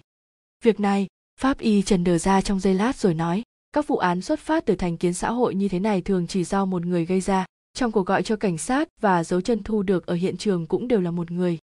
Không sai thông thường các vụ án như thế này đều do một người gây ra, vì các vụ thảm sát mang tính báo thù dạng này nếu bắt được sẽ bị tử hình. Hơn nữa, việc giết hại toàn bộ người của phòng công thương cũng chẳng có ích gì cho hắn ta cả, thông thường chỉ để chút sự bất mãn cá nhân mà thôi. Kẻ dám gây ra các vụ án như thế này nhất định đến cả người nhà cũng sẽ không để lộ ra. Nhưng nếu là hung thủ là một người làm sao hắn ta có thể khống chế được hết cả nhóm người trên xe được? Cái này thì phải chờ các kết quả điều tra khác mới có thể biết được hãy kiểm tra xem các tử thi có bị đầu độc không. Vâng tối nay sẽ đưa đến phòng thí nghiệm để phân tích. Cao đống tiếp, bỏ qua vấn đề hung thủ có mấy người, anh còn thấy vụ án này có chỗ nào không hợp lý nữa không? Pháp y trần ngẫm nghĩ rồi nói, cả tài xế và người của phòng công thương đều ở trong xe, tất cả là 7 người. Hung thủ đã giết hại 5 người, hai người còn lại chắc cũng không được bỏ qua đâu, hiện vẫn chưa tìm ra thi thể của hai người đó. Cao đống gật đầu, đây cũng là một điểm đáng ngờ. Pháp y trần bổ sung thêm trong điện thoại hung thủ bảo thời gian giết con tin là ngày mai tức là ngày 12 tháng 1. Tôi đã kiểm tra sơ bộ các tử thi, theo kinh nghiệm thì nạn nhân đã bị giết vào khoảng tối hôm qua, tức là tối ngày 10 tháng 1, là ngày thứ hai kể từ khi mất liên lạc với họ. Rõ ràng là hung thủ đã giết hết con tin rồi mà vẫn còn điện thoại đến yêu cầu đăng báo xin lỗi, nếu không sẽ giết hết tất cả họ mục đích của cuộc điện thoại này là gì đây cao đống tiếp tục gật đầu rồi nói còn có một điểm đáng ngờ nữa theo kết quả kiểm tra tử thi ban đầu của anh hung thủ đã giết các con tin bằng cách bẻ cổ, lại cho xe lao xuống ven đường, thậm chí còn thiêu hủy cả xe. Nếu hắn đã giết hết con tin tại sao vẫn còn cho xe lao xuống ven đường? Hơn nữa hung thủ còn tự mình đi xuống đó, để lại dấu chân, là một bằng chứng bất lợi, hà cớ gì hắn phải làm như vậy? Tôi đoán sau khi gây ra tội ác tày trời này, gã cũng chẳng thiết sống nữa. Biết sớm muộn gì cũng bị bắt, nên chẳng sợ là để lại chứng cứ quan trọng thế nào. Nói không chừng bây giờ gã đã tẩu thoát rồi. Cao đống lắc đầu nói mấu chốt không phải ở điểm này, mà là một khi đã giết người sao còn đẩy xe xuống ven đường rồi lại châm lửa đốt nữa làm gì? Con đường đó là tình lộ cũ, đã bỏ hoang nhiều năm, bình thường cũng không có ai qua lại. Giết người xong vẫn có thể để xe ở chỗ cũ, mà cho dù đẩy xe xuống ven đường thì cũng có che giấu được tội ác đâu chứ. Anh cũng nhìn thấy rồi, nếu như trên đường có người đi qua chắc chắn sẽ chú ý đến chiếc xe bị lật ven đường. Hơn nữa hung thủ còn cho một mùi lửa, cả chiếc xe bị cháy thì ngọn lửa chắc sẽ rất lớn, người ở xa cũng sẽ dễ dàng nhìn thấy đây cũng là một việc làm rất liều lĩnh. Tất nhiên, gần chỗ xảy ra vụ án cũng không có ai sinh sống cả. Vì thế khi xe cháy cũng không ai nhìn thấy được. Có điều, có gì gã lại đốt xe như thế? Pháp y trần lắc đầu bất lực tỏ ý cũng không lý giải được như cao đống. Cao đống hít sâu một hơi, rồi mỉm cười, bảo ông ta lui về nghỉ ngơi trước, ngày mai sẽ có nhiều việc để làm hơn. Thông qua việc tìm hiểu sơ bộ vụ án, cao đống đã phát hiện hành vi bất thường của hung thủ thậm chí còn làm ra hành động không cần thiết và vô nghĩa mà không thực hiện hành động cần thiết thật ra gã muốn làm gì ông tự đặt câu hỏi cho mình toàn bộ vẫn phải đợi điều tra thêm. Hôm sau, ngày 12 tháng 1, đúng ra hôm nay mới là thời hạn cuối mà kẻ bắt cóc đã thông báo trong điện thoại, ngờ đâu hôm qua đã phát hiện ra các tử thi rồi. Sáng sớm, Pháp Y Trần nói với Cao Đống rằng thời gian chính xác mà năm người trên xe bị sát hại là vào khoảng từ 11 đến 12 giờ tối ngày 10 tháng 1, đúng vào giữa đêm khuya. Hơn nữa, hiện trường lại là con tỉnh lộ cũ có rào chắn bị bỏ hoang nhiều năm, do đó chẳng có ai chứng kiến sự việc. Việc khám nghiệm tử thi được tiến hành, nguyên nhân trực tiếp dẫn đến tử vong là do gãy đốt sống cổ, hung thủ ra tay rất chuyên nghiệp. Ngoài ra, các tử thi còn được kiểm tra chất độc bên trong cơ thể. Theo phán đoán, ít nhất khi bị sát hại, cơ thể của các nạn nhân hoàn toàn không có chất độc. Các con tin bị mất liên lạc vào trưa ngày 9 tháng 1, nhưng thời gian bị giết hại lại là sau 11 giờ tối ngày 10 tháng 1, khoảng cách thời gian gần 36 giờ đồng hồ. Phần lớn các chất độc thông thường sẽ hoàn tất việc chuyển hóa trong vòng 24 giờ, tức là không thể xác định được lúc bị bắt cóc các con tin có bị đầu độc hay không. Dựa vào dấu chân hung thủ để lại, người này cao khoảng 1m73, size số 2 cm, nặng tầm 67.5 kg, size số khoảng 2.5 kg. Đây là chiều cao và cân nặng chuẩn của một người đàn ông trưởng thành, rõ ràng là chưa đủ để xác nhận danh tính hung thủ. Tổng hợp tất cả các manh mối biết được cho đến thời điểm hiện tại, Cao Đống sắp xếp vụ việc theo trình tự thời gian như sau. Sáng ngày 9 tháng 1, 6 người của phòng công thương, gồm 5 nam một nữ cùng với một tài xế, tổng cộng là 7 người cùng đi trên một chiếc xe đa dụng hiệu bui dòng xe GL8 màu xám bạc thuộc sở hữu của phòng công thương để rời khỏi huyện theo đường cao tốc, hướng về phía Hàng Châu. Khoảng 12 giờ trưa ngày 9 tháng 1, thiết bị định vị GPS của chiếc xe bị mất tín hiệu, địa điểm hiển thị sau cùng là trạm nghỉ thuộc thành phố Thiệu Hưng cách Hàng Châu khoảng nửa giờ xe chạy. Theo manh mối được cung cấp bởi các nhà mạng viễn thông, vào thời gian chiếc xe bị mất tín hiệu GPS, thì điện thoại của 7 người cũng lần lượt tắt máy, có nghĩa là vào lúc 12 giờ trưa ngày 9 tháng 1, cả người và xe đã gặp phải sự cố nào đó. Theo hiển thị của nhật ký vận hành GPS, chiếc xe đã di chuyển thẳng một mạch từ trạm thu phí của huyện Bạch Tượng lên đường cao tốc mà không hề dừng lại ở bất cứ đâu, mãi cho tới khi vào trạm nghỉ thuộc thành phố Thiệu Hưng mới bị mất tín hiệu. Chiều tối ngày 9 tháng 1, người nhà của phòng công thương không liên lạc được với các nạn nhân. Tối lại vẫn khóa máy, như cũ, họ hỏi thăm lẫn nhau mới biết điện thoại của cả 7 người đều khóa máy. Sáng ngày 10 tháng 1, người nhà của phòng công thương báo cảnh sát do mất liên lạc với người thân. Ngày hôm đó, phía cảnh sát không ngờ lại xảy ra chuyện lớn như vậy nên đã không tiến hành điều tra chính thức. Khoảng 11 đến 12 giờ khuya ngày 10 tháng 1, hung thủ đã giết 5 người trên con tỉnh lộ cũ thuộc huyện Bạch Tượng rồi đốt cháy chiếc xe. Đồng thời, hiện vẫn còn một nam và một nữ nữa chưa biết tông tích ở đâu. Từ trưa hôm chiếc xe xảy ra chuyện cho đến nay là vừa đúng một ngày rưỡi. Sáng ngày 11 tháng 1, hung thủ gọi điện đến, dùng giọng nói đã được xử lý biến âm để uy hiếp cảnh sát đăng báo xin lỗi, nếu không sẽ giết hết các con tin. Trưa ngày 11 tháng 1, một nhóm sinh viên phát hiện ra chiếc xe bị đốt. Cho đến tận bây giờ, hung thủ vẫn không liên hệ gì thêm với phía cảnh sát. Cao đống nhìn chăm chú vào bảng thời gian được ghi chép ở sổ tay, lòng dấy lên một vài điểm nghi ngờ. Trước hết, ngày 9 tháng 1, sau khi nhóm người phòng công thương rời huyện Bạch Tượng một vài giờ đồng hồ, hung thủ đã khống chế thành công cả xe lẫn người. Tối ngày hôm sau con tin mới bị giết. Vậy trong khoảng thời gian một ngày rưỡi đó đã xảy ra chuyện gì? Tại sao cách một thời gian lâu như thế gã mới ra tay? Thứ đến, hung thủ rõ ràng đã giết chết các con tin, sao vẫn còn gọi điện đến cho cảnh sát vào sáng sớm hôm sau để uy hiếp rằng nếu không làm theo yêu cầu, gã sẽ giết con tin vào ngày 12 tháng 1. Gã cho rằng yêu cầu ở chính phủ một hành động tự vào vào mặt mình như thế mà lại được đáp ứng ư. Hiện tại, chỉ có một điểm duy nhất được sáng tỏ, đó chính là động cơ phạm tội của hung thủ. Hung thủ chưa hề đề cập đến chuyện tiền bạc, thậm chí hôm qua, khi thu thập các thi thể trong xe, thì tài sản và tiền bạc vẫn còn y nguyên, chẳng qua là chỉ bị đốt cháy thành cho thôi. Số tiền bị đốt cháy được thống kê là 200.000 tệ. Rõ ràng, hung thủ không phải vì tiền. Trả thù thông thường, không thể có chuyện tất cả người trên xe đều có thù hằn với gã để gã có thể gây ra tội ác tày trời như thế được. Loại trừ hai động cơ gây án là tiền và thù hận, vậy chỉ còn khả năng là muốn trả thù người của phòng công thương. Từ cuộc gọi của gã ta có thể phán đoán rằng người này oán hận việc thu phí bừa bãi của phòng công thương, nên gã không những giết hết tất cả người của phòng công thương, mà còn yêu cầu đăng báo xin lỗi toàn dân, để phòng công thương hoàn toàn mất thể diện. Mối thù của gã lớn cỡ nào mới dám gây ra tội ác như thế. Lúc này, lính của Cao Đống là Trương Nhất Ngang, đội trưởng đội điều tra hình sự, đi vào phòng làm việc. Sếp, các sinh viên hôm qua phát hiện ra chiếc xe đã được mời đến trụ sở cảnh sát để lấy lời khai chi tiết. Đây là bảng tường trình, Trương Nhất Ngang đặt mấy tờ giấy xuống mặt bàn. Cao Đống nhìn lướt qua rồi để sang một bên, hỏi, tôi nghe nói, con đường đó đã bỏ hoang nhiều năm, vì phần giữa có nhiều chỗ sạt lở, lối vào cũng bị chắn bởi khối bê tông. Hung thủ sau khi rời khối rào chắn bằng bê tông đó mới cho xe chạy vào, bình thường không có ai lai vãng, sao những sinh viên này lại tình cờ đi vào đó để lên núi cắm trại vậy? Lên núi chỉ có một đường đó sao?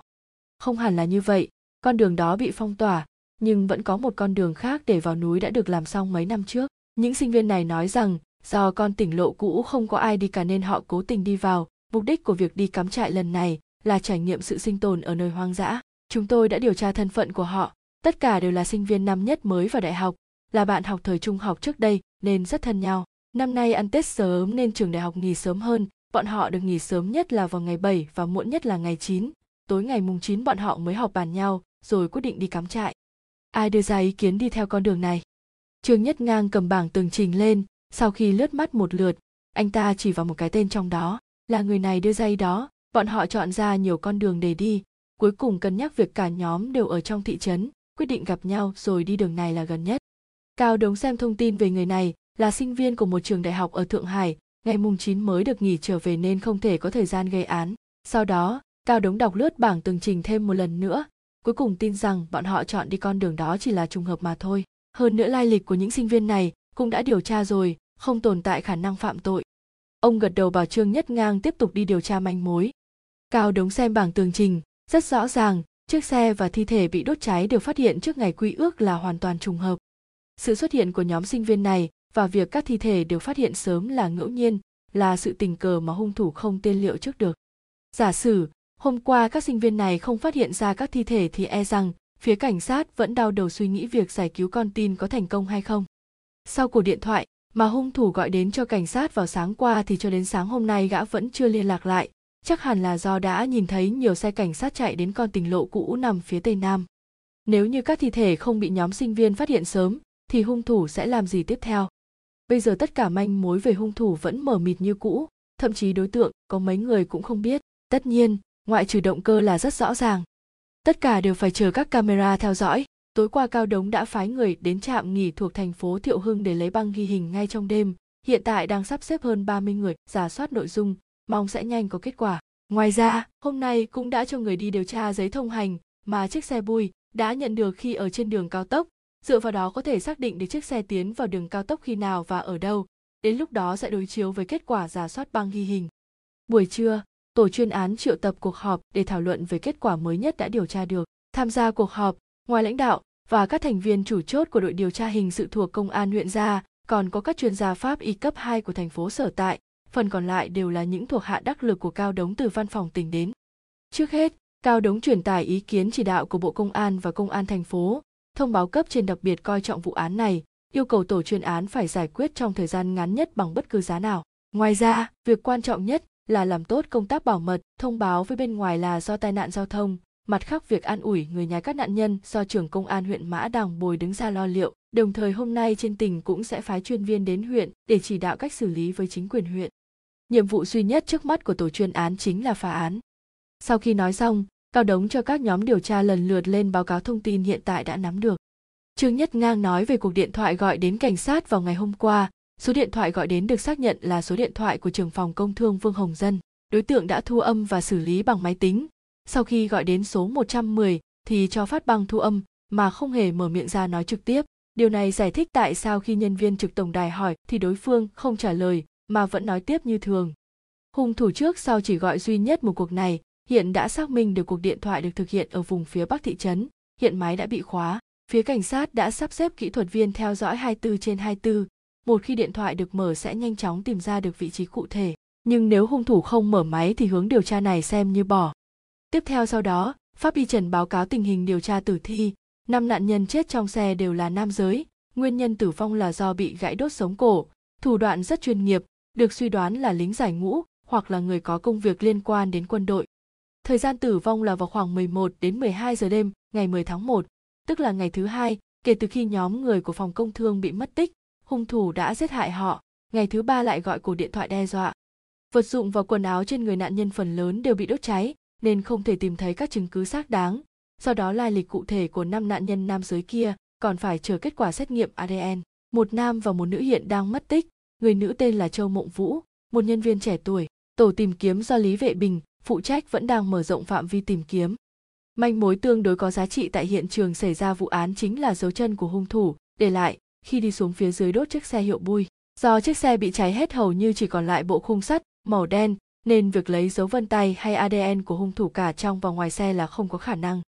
Hiện tại chỉ có được từng đó manh mối, Cao Đống hơi bực bội gật đầu, quay qua hỏi Trương Nhất Ngang, việc giả soát băng ghi hình được sắp xếp thế nào rồi? Sáng nay một số băng ghi hình của camera giám sát ở trạm nghỉ thành phố Thiệu Hưng đã được mang đến. Hiện tại chúng tôi phối hợp với người của công an thành phố để kiểm tra. Băng ghi hình cho thấy gần 1 giờ trưa ngày 9 tháng 1, chiếc xe bui đã ghé vào trạm nghỉ, tạm thời vẫn chưa tìm ra thời điểm chiếc xe rời khỏi đó.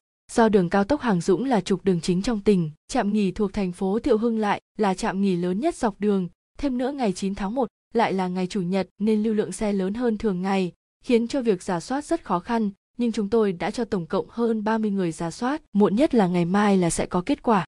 Cao Đống mím môi nói, cố gắng nhanh nhất, rồi quay qua hỏi Lý Vệ Bình, đã kiểm tra các camera giám sát dọc đường ra chỗ phát hiện xác xe chưa? Lý Vệ Bình hơi bối rối, trong huyện có rất nhiều con đường dẫn đến tỉnh lộ cũ, hơn nữa trong vòng ít nhất 4,5 km gần đó vẫn chưa được lắp thiết bị giám sát.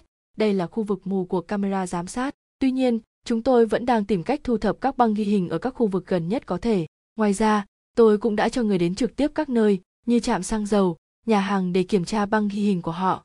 Nếu cần thiết sẽ chuyển nội dung về đây ngay. Còn giấy thông hành mà chiếc xe bui được nhận khi ở trên đường cao tốc thì sao?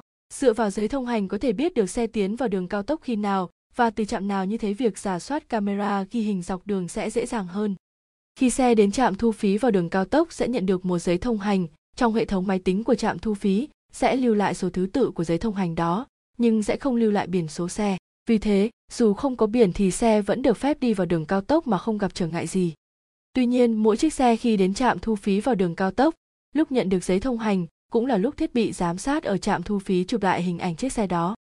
Bây giờ thông qua nhật ký hành trình GPS của chiếc xe bùi sẽ dễ dàng biết được chiếc xe vào đường cao tốc lúc mấy giờ. Chỉ cần phía cảnh sát kiểm tra máy ghi hình tại trạm thu phí thì sẽ xác định được chiếc xe đó nhận được giấy thông hành vào lúc mấy giờ mấy phút và mấy giây.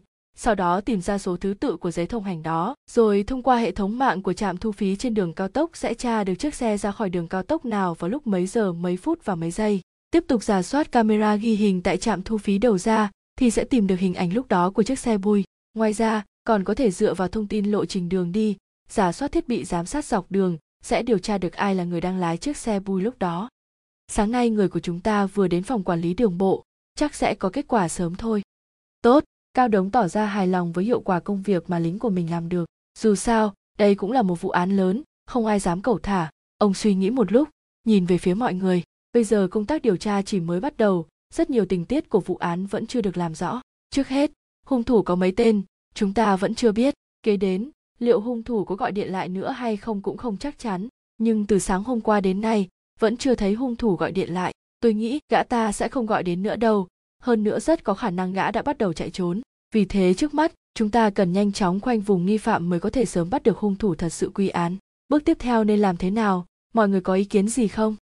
một viên cảnh sát già của công an thành phố ngồi phía dưới phát biểu vụ án này rất kỳ lạ theo hiển thị gps chiếc xe bui chạy thẳng một mạch đến trạm nghỉ thuộc thành phố thiệu hưng mà không hề dừng lại giữa đường tức là trong khoảng thời gian đó chiếc xe vẫn đang chạy hung thủ không thể nào khống chế cả đoàn người trên xe được sau khi chiếc bui đi vào trạm nghỉ thuộc thành phố thiệu hưng thì xe bị mất tín hiệu gps cùng lúc đó tất cả điện thoại của đoàn người lần lượt tắt máy dựa vào điều này suy đoán hung thủ đã ra tay ở trạm nghỉ nhưng trạm nghỉ này là trạm nghỉ lớn, lượng xe cộ lưu thông rất đông, ngày chủ nhật lại càng đông hơn.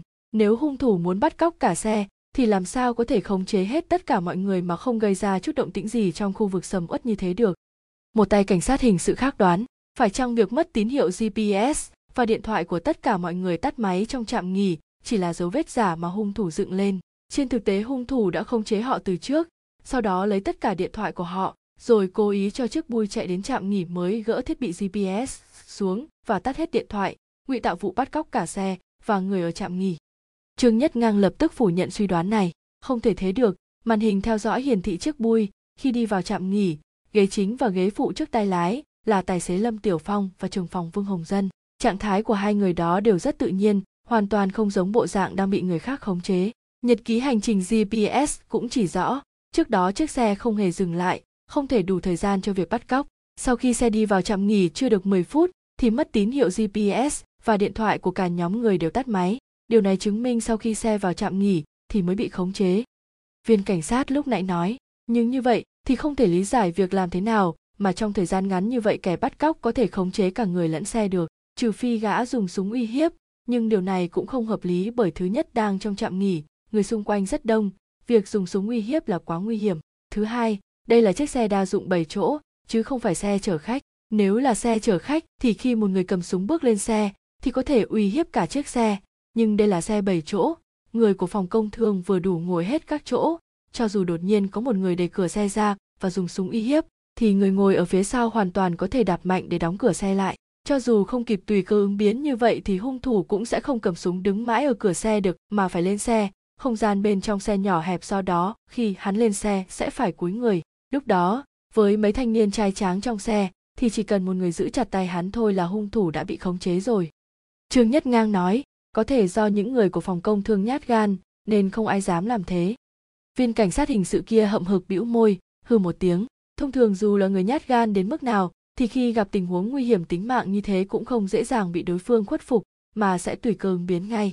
Hơn nữa việc tùy cơ ứng biến không hẳn là chuyện khó khăn gì. Chiếc xe 7 chỗ đã ngồi đủ người, không gian trong xe lại hẹp. Nếu tên hung thủ muốn lên xe, thì bất kỳ nam thanh niên trưởng thành nào cũng có thể chụp tay cầm súng của hung thủ và khống chế gã ta được. Tuy nhiên anh ta không phải là người của phòng công thương nên không dám chắc những người của phòng công thương có làm như thế khi gặp phải tình huống cấp bách không. Có lẽ vì một thoáng do dự sợ hãi bọn họ đã để cho tên hung thủ lên xe một người nói nếu gã dùng thuốc mê để ra tay thì còn có khả năng vì hiện nay chất gây mê tràn lan trên thị trường trước đây chúng tôi đã từng thu được một loại thuốc mê mà chỉ 2, 3 giây là có thể làm cho con người mất hết ý thức.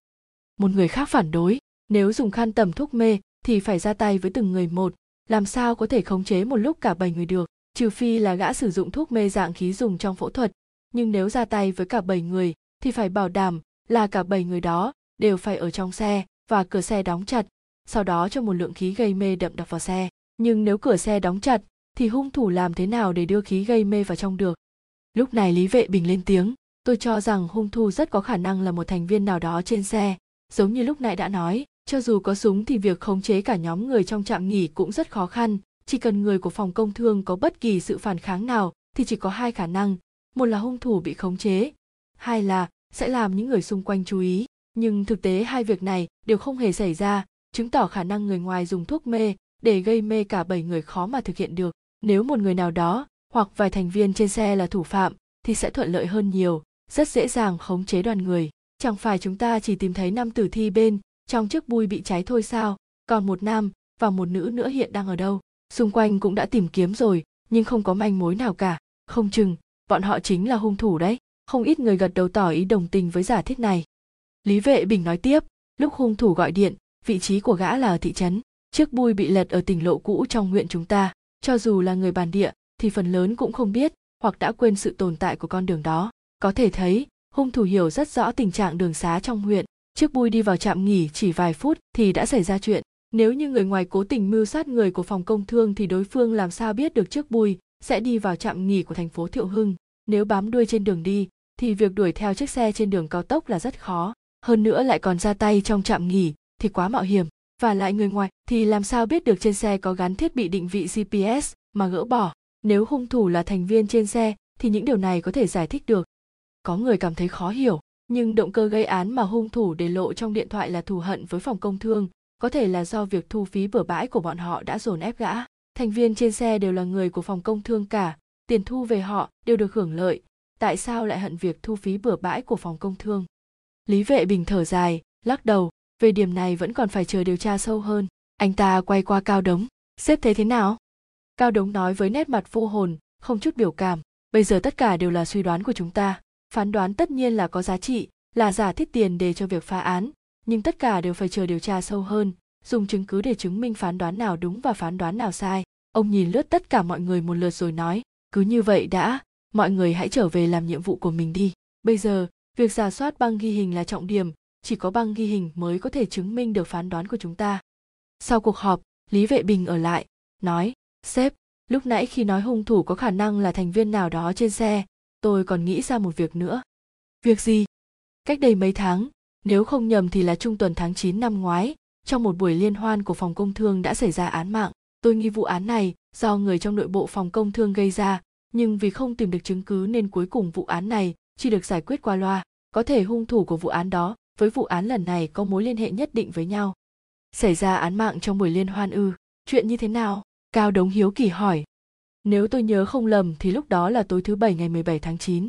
Nhóm người phòng công thương đang ăn uống ở khách sạn Golden Pot trong huyện. Người tham gia gồm có 7 nhân viên biên chế của phòng công thương cùng các nhân viên hợp đồng trong đơn vị và một số người nhà. Tổng cộng có 6 bàn trong một phòng tiệc. Cả phòng tiệc đó có thể đặt hơn 10 bàn, nhưng tối hôm đó chỉ có 6 bàn của phòng công thương mà thôi.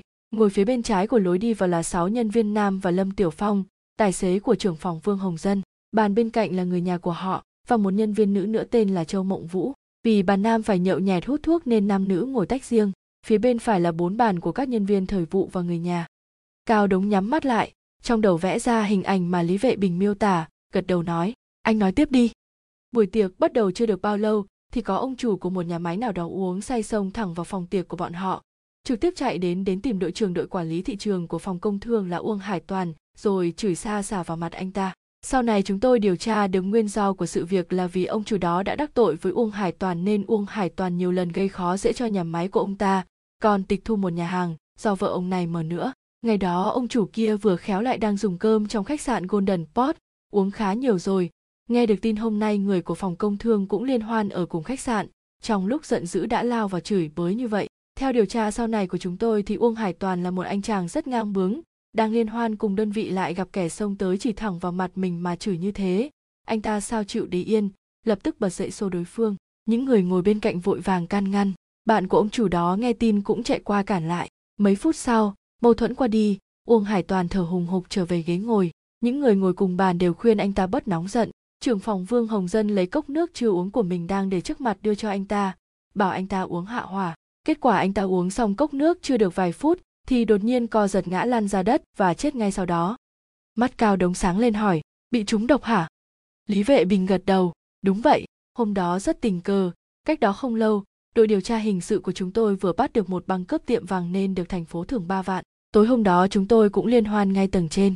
Chưa đầy 5 phút sau khi sự việc xảy ra chúng tôi đã có mặt tại hiện trường. Mặt Uông Hải Toàn sau khi chết đỏ ửng như hoa đào, lại tổng hợp các đặc trưng điển hình khác. Pháp y phán đoán anh ta bị trúng độc cyanua cấp tính, sau khi khám nghiệm tử thi đã chứng minh Uông Hải Toàn quả thật trúng độc kali cyanua cấp tính. Lúc phán đoán anh ta bị trúng độc cyanua cấp tính, chúng tôi nghi ngờ đây là vụ mưu sát chứ không phải là sự cố ngoài ý muốn. Ngay lập tức, khách sạn đóng cửa, toàn bộ người ở đó bị giữ lại. Nhưng vì lo hung thủ sẽ phi tang chứng cứ nên cho dù ai đó muốn đi vệ sinh cũng phải được giám sát bởi cảnh sát hình sự. Ngoài ra, chúng tôi cũng ngay lập tức niêm phong mọi vật chứng ở hiện trường để pháp y nhanh chóng kiểm tra, đồng thời hỏi những người khác trước khi Uông Hải Toàn xảy ra chuyện đã tiếp xúc với những thứ gì. Vì đồ ăn thức uống mà anh ta dùng thì những người khác cũng dùng, chỉ có cốc nước sau cùng mà Vương. Hồng Dân đưa cho anh ta là khác, Vương Hồng Dân chưa hề uống ly nước đó, Uông Hải Toàn là người duy nhất đã uống nó. Pháp y nghi ngờ ly nước có vấn đề. Kết quả giám định sau đó cũng cho thấy trong ly nước đó có chất kali cyanua. Đã kiểm tra dấu vân tay trên ly chưa? Kiểm tra rồi, trên ly có dấu vân tay của ba người, đó là Uông Hải Toàn, Vương Hồng Dân và người phục vụ. Theo xác nhận của những người ở hiện trường, ly nước đó được người phục vụ rót từ bình nước ra cho từng ly sau khi bọn họ ngồi vào chỗ. Nước ở các ly khác đã được kiểm tra, không có vấn đề gì, duy chỉ có ly nước của Vương Hồng Dân là có chất caliciano thôi. Cao Đống ngẫm nghĩ rồi nói, dựa vào đó, thông thường sẽ có những khả năng sau. Một là người phục vụ đã hạ độc và đối tượng hạ độc là Vương Hồng Dân. Tuy nhìn có vẻ là nước được đựng trong cùng một bình, nhưng chỉ cần dùng chút tiểu xào là có thể che mắt được mọi người rồi. Khả năng thứ hai là do Vương Hồng Dân hạ độc. Ly nước này được đặt trước mặt ông ta, ông ta có thể nhân cơ hội lúc xô sát hỗn loạn mà hạ độc, đợi sau khi vụ ẩu đả, qua đi lại đưa cho Uông Hải Toàn uống. Thứ ba là có người muốn đầu độc Vương Hồng Dân, nhưng cuối cùng Uông Hải Toàn lại uống. Tất nhiên, cái ông chủ trước đó cũng có thể là tòng phạm, cố ý chạy đến đó để gây ra vụ lộn xộn. Lý Vệ Bình nói, đúng vậy, ba khả năng này tôi cũng đã nghĩ đến, nhưng cần phải tìm được bằng chứng. Chúng tôi đã lục soát khắp nơi, trong ngoài phòng tiệc và cả trên người của tất cả các nhân viên, nhưng không tìm được chất calicia nua còn sót lại nào cả. Mỗi người có mặt ở hiện trường đều đã lấy lời khai, không ai để ý là ai đã ra tay hạ độc. Ban đầu chúng tôi nghi ngờ Vương Hồng Dân, nhưng thứ nhất là không có bằng chứng, thứ hai là ông ta một mực phủ nhận việc mình biết trong ly nước có chứa độc. Cho dù sau đó từ lời kể của những người khác, chúng tôi biết được giữa vương hồng dân và uông hải toàn vốn dĩ đã có mâu thuẫn. Nói đúng hơn có thể là uông hải toàn nắm được nhược điểm của vương hồng dân trong tay. Ông ta là trưởng phòng nhưng bình thường đều nghe theo uông hải toàn lời của uông hải toàn mới được coi là có giá trị nhất ở phòng công thương. Vương hồng dân có động cơ giết người nhưng dựa vào lời khai ban đầu ông ta hoàn toàn phủ nhận việc tồn tại bất cứ mâu thuẫn nào với uông hải toàn không nắm được bất kỳ bằng chứng nào, thậm chí móng tay của vương hồng dân cũng đã được đem đi kiểm tra mà không hề tìm thấy chất calicianua hơn nữa, với hậu thuẫn sau lưng của vương hồng dân, chúng tôi không thể bắt ông ta về để hỏi cung được. Cuối cùng vụ án chỉ có thể khép lại một cách qua loa mà thôi. Cao đống mỉm cười, nghe anh kể lại, tôi cho rằng hung thủ dùng chất độc calicianua để giết người, tuy dùng một lượng rất ít, nhưng vật chứng vẫn còn để ở phòng tiệc của khách sạn, chẳng qua là các anh không tìm thấy thôi còn hung thủ đã ra tay hạ độc trước tất cả mọi người, mười mấy cặp mắt đã chứng kiến toàn bộ quá trình phạm tội. Tôi nghĩ, có lẽ các anh đã bỏ sót một số tình tiết trong bản tường trình của những người khác ở hiện trường. Nếu không vụ án như thế này sao lại không phá được? Lý vệ bình giải thích, chúng tôi đến hiện trường gần như ngay lập tức, cũng đã tìm khắp nơi trong ngoài phòng tiệc, thậm chí kiểm tra từng tim mét của thảm lót sàn rồi, mà vẫn không tìm thấy vật chứng. Các nhân viên liên quan đã được lấy lời khai chi tiết ngay trong tối hôm đó, nhưng vẫn không thể tìm thấy manh mối không phải chúng tôi điều tra không cẩn thận mà tên hung thủ này quá xảo quyệt. Cao đống lắc đầu mỉa mai, thôi được rồi, dù sao thì cũng là vụ án đã qua, không phá được thì cũng đành vậy. Anh nghĩ vụ án đó và vụ án hiện chúng ta đang điều tra có quan hệ. Lý vệ bình gật đầu nói, đúng vậy, phòng công thương vốn có 7 nhân viên chính thức. Lần trước chết một người, lần này tất cả những người còn lại đều gặp nạn. Trong vụ đầu độc lần trước, chúng tôi điều tra ra được cái chết của ông hải toàn không mang lại lợi ích gì cho bất kỳ người nào hết vụ án lần này cũng vậy, hung thủ gây ra tội ác lớn như thế thực ra cũng không mang lại lợi ích cho ai cả. Trong vụ đầu độc, có khả năng mục tiêu đầu tiên của hung thủ là vương hồng dân, nhưng kết quả vô tình đã giết chết uông hải toàn. Dường như cả vụ đầu độc lẫn vụ án lần này, động cơ của hung thủ đều là vì trả thù người của phòng công thương. Ngoài ra, trong vụ đầu độc, chúng tôi đã điều tra rất cẩn thận, nhưng vẫn không tìm được chứng cứ tại hiện trường. Điều này cho thấy hung thủ rất xảo quyệt. Hung thủ của vụ án lần này còn có khả năng khống chế cả một đoàn người thủ đoạn rất khó suy đoán, vì thế tôi nghi ngờ liệu có phải là cùng một hung thủ gây ra.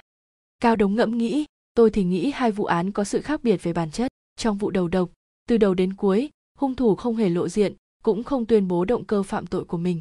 Nhưng vụ án đốt xe lần này, hung thủ lại gọi điện báo, thách thức phía cảnh sát, đồng thời cho biết động cơ phạm tội của mình. Nếu động cơ của hung thủ trong vụ đầu độc cũng là do thù hận phòng công thương, vậy cách hạ độc giết người đầy bí ẩn như thế tuy là rất an toàn nhưng chắc chắn không thể chút bỏ sự bất mãn trong lòng của hung thủ được. Điểm chung duy nhất của hai vụ án này, đó là nạn nhân đều là người của phòng công thương, hơn nữa thời gian cách nhau cũng tương đối gần. Các điểm tương đồng khác phần lớn chỉ là suy đoán chủ quan mà thôi, chưa đủ khách quan. Được rồi, vụ án này tạm thời bàn tới đây đã, không nên để suy nghĩ chủ quan ảnh hưởng đến phán đoán về sau. Anh hãy đi làm tiếp việc của mình đi.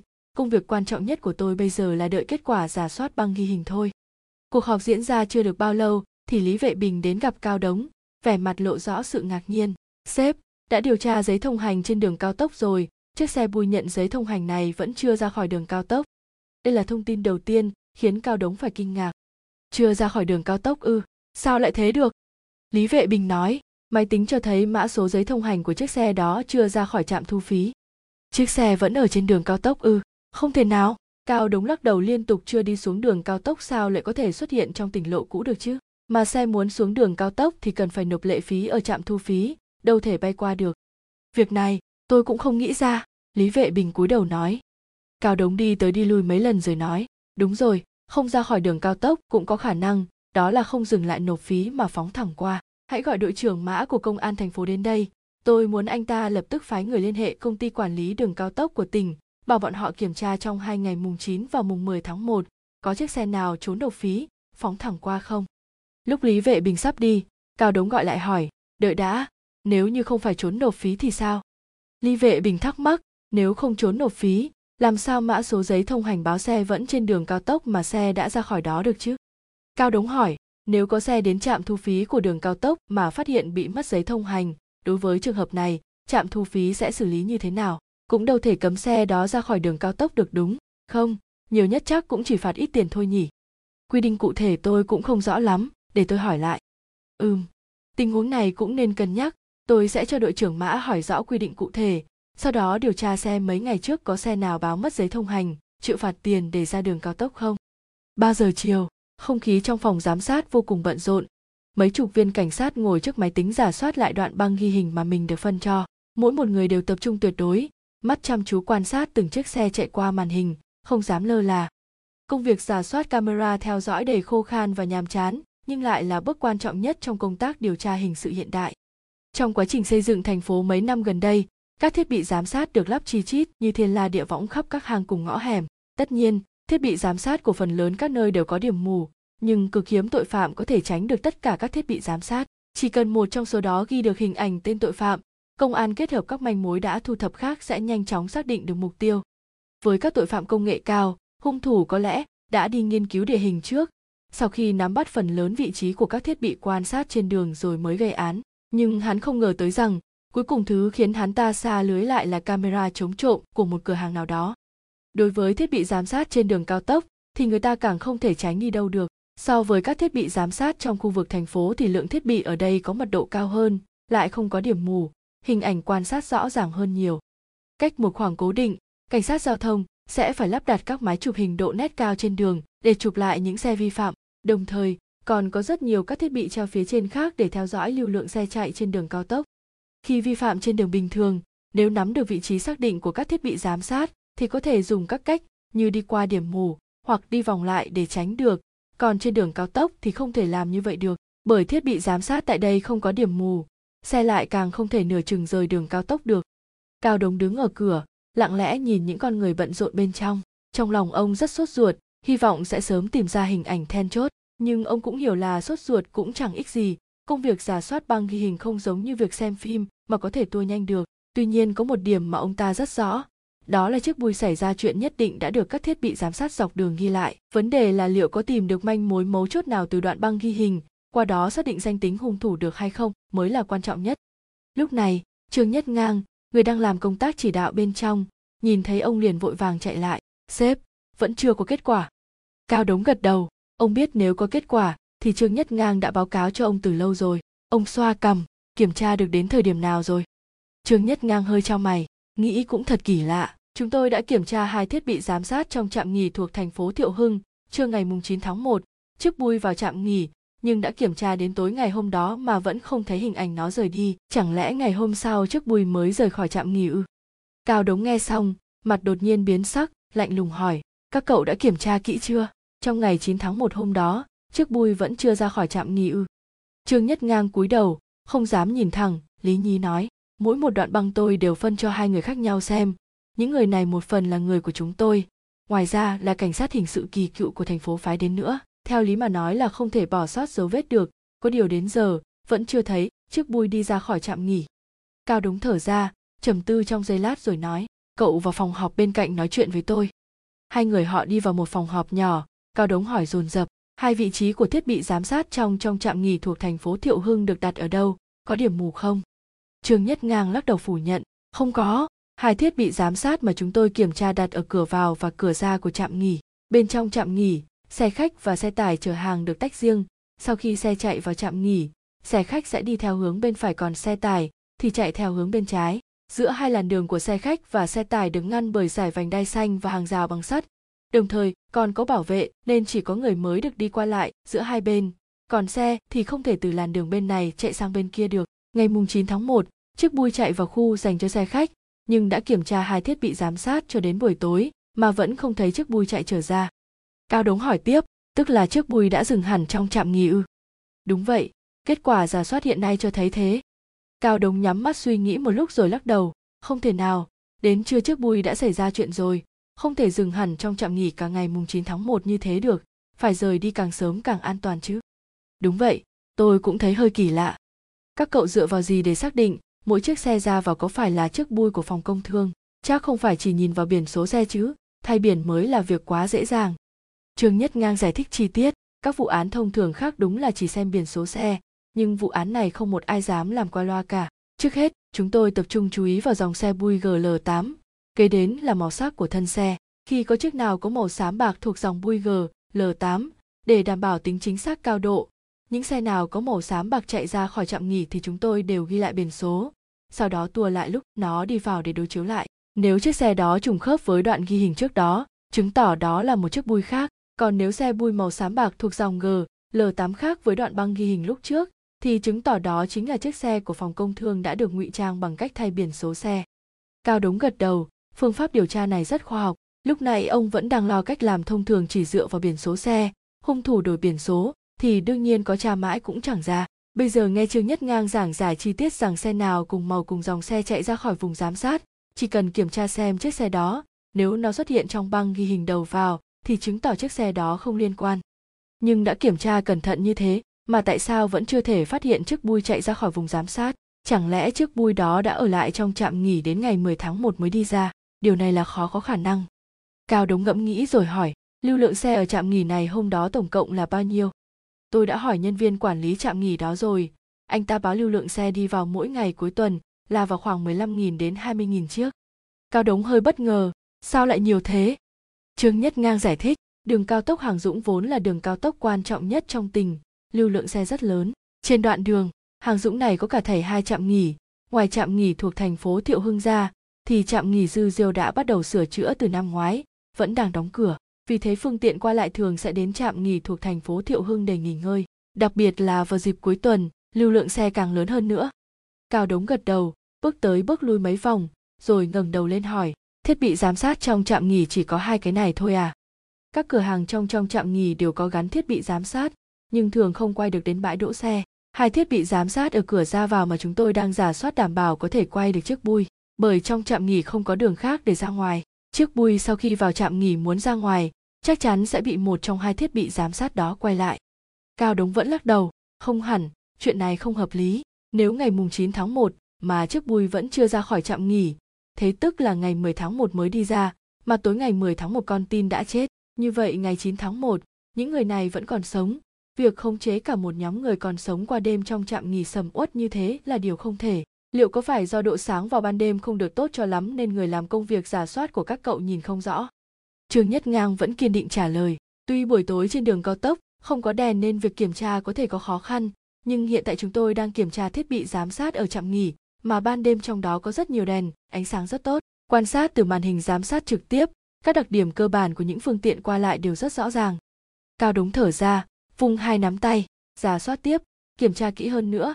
Tôi thấy chiếc xe không thể nào ngày mùng 10 tháng 1 mới ra khỏi trạm nghỉ được. Tóm lại, các cậu hãy tăng ca để quan sát cẩn thận hơn, phải kiểm tra chi tiết các thiết bị giám sát của cả ngày 9 và ngày 10 tháng 1, nhanh chóng tìm ra thời gian chính xác chiếc xe ra khỏi trạm nghỉ. Sau khi Trương Nhất ngang đi, Cao Đống cảm thấy có chút bất an. Khâu giả soát thiết bị giám sát này rõ ràng đã xảy ra vấn đề. Ông cho rằng chiếc bui không thể dừng lại nghỉ qua đêm trong trạm nghỉ được, có lẽ do nhân viên giả soát bất cẩn. Dù sao phải giả soát trong một trạm nghỉ lớn với lưu lượng xe trong ngày từ 15.000 đến 20.000 chiếc, trung bình mỗi giờ có đến gần 1.000 chiếc đi vào vùng giám sát, cứ 3, 4 giây lại có một chiếc đi vào thì việc có sơ suất cũng là điều khó tránh khỏi. Kết cấu trong trạm nghỉ hoàn toàn khép kín, lối vào và lối ra đều có thiết bị giám sát, trừ phí chiếc bùi mọc cánh, nếu không sẽ không thể nào tránh khỏi thiết bị giám sát mà rời đi được. Đúng, nhất định là do người già soát nhìn không rõ. Giấy thông hành hiển thị vẫn chưa rời đường cao tốc là một điểm đáng ngờ. Hiện tại, việc giả soát các thiết bị giám sát trong trạm nghỉ dường như cũng ẩn giấu bí mật. Cao Đống thấy hơi bất an.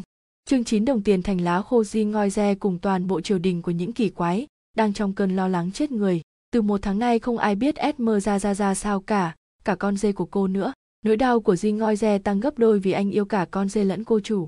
Một chiều cô gái Ai Cập biến mất, từ đó không có dấu hiệu gì chứng tỏ cô còn sống. Mọi cuộc tìm kiếm đều vô hiệu, không ai giải thích được sự mất dạng ấy. Đó là một nỗi buồn sâu sắc. Di Ngoi dây gầy sọp đi, có lẽ cô mất tích thật.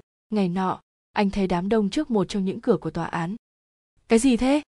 Anh hỏi một người trẻ tuổi từ tòa án đi ra. Tôi không biết, thưa ông. Người ta nói họ xử án một phụ nữ ám sát một cảnh binh vì trong chuyện này hình như có trò phù thủy gì đó nên ông anh phó giám mục của tôi phụ trách việc này tôi muốn nói chuyện với ông ấy mà chẳng sao len được vì cái đám đông chen chúc này, tôi rất không bằng lòng vì tôi đang cần tiền. Chao ôi, thưa ông, tôi muốn cho ông vay, nhưng túi tôi thủng mất rồi, mà lại không phải vì tiền làm thủng. Di ngoi re không dám nói với người trẻ tuổi là anh có biết phó giám mục, người giáo đồ đi theo đường đi của anh ta. Di ngoi re theo đám đông leo cầu thang lên đến phòng lớn. Anh cho rằng để xua tan nỗi buồn thì không gì bằng cảnh tượng một phiên tòa. Quần chúng chen vai thích cánh đi lặng lẽ. Sau khi chậm chạp vượt qua một hành lang dài anh đến một cửa thấp mở ra một gian phòng rộng và tối. Ngày đã hết, nhiều cây, nến đã được thắp trên các bàn. Bên phải và bên trái phòng có những vị mặc áo thụng ngồi trước bàn. Trong cùng, trên một cái bục, có rất nhiều quan tòa. Hàng sau cùng ngồi lần trong bóng tối.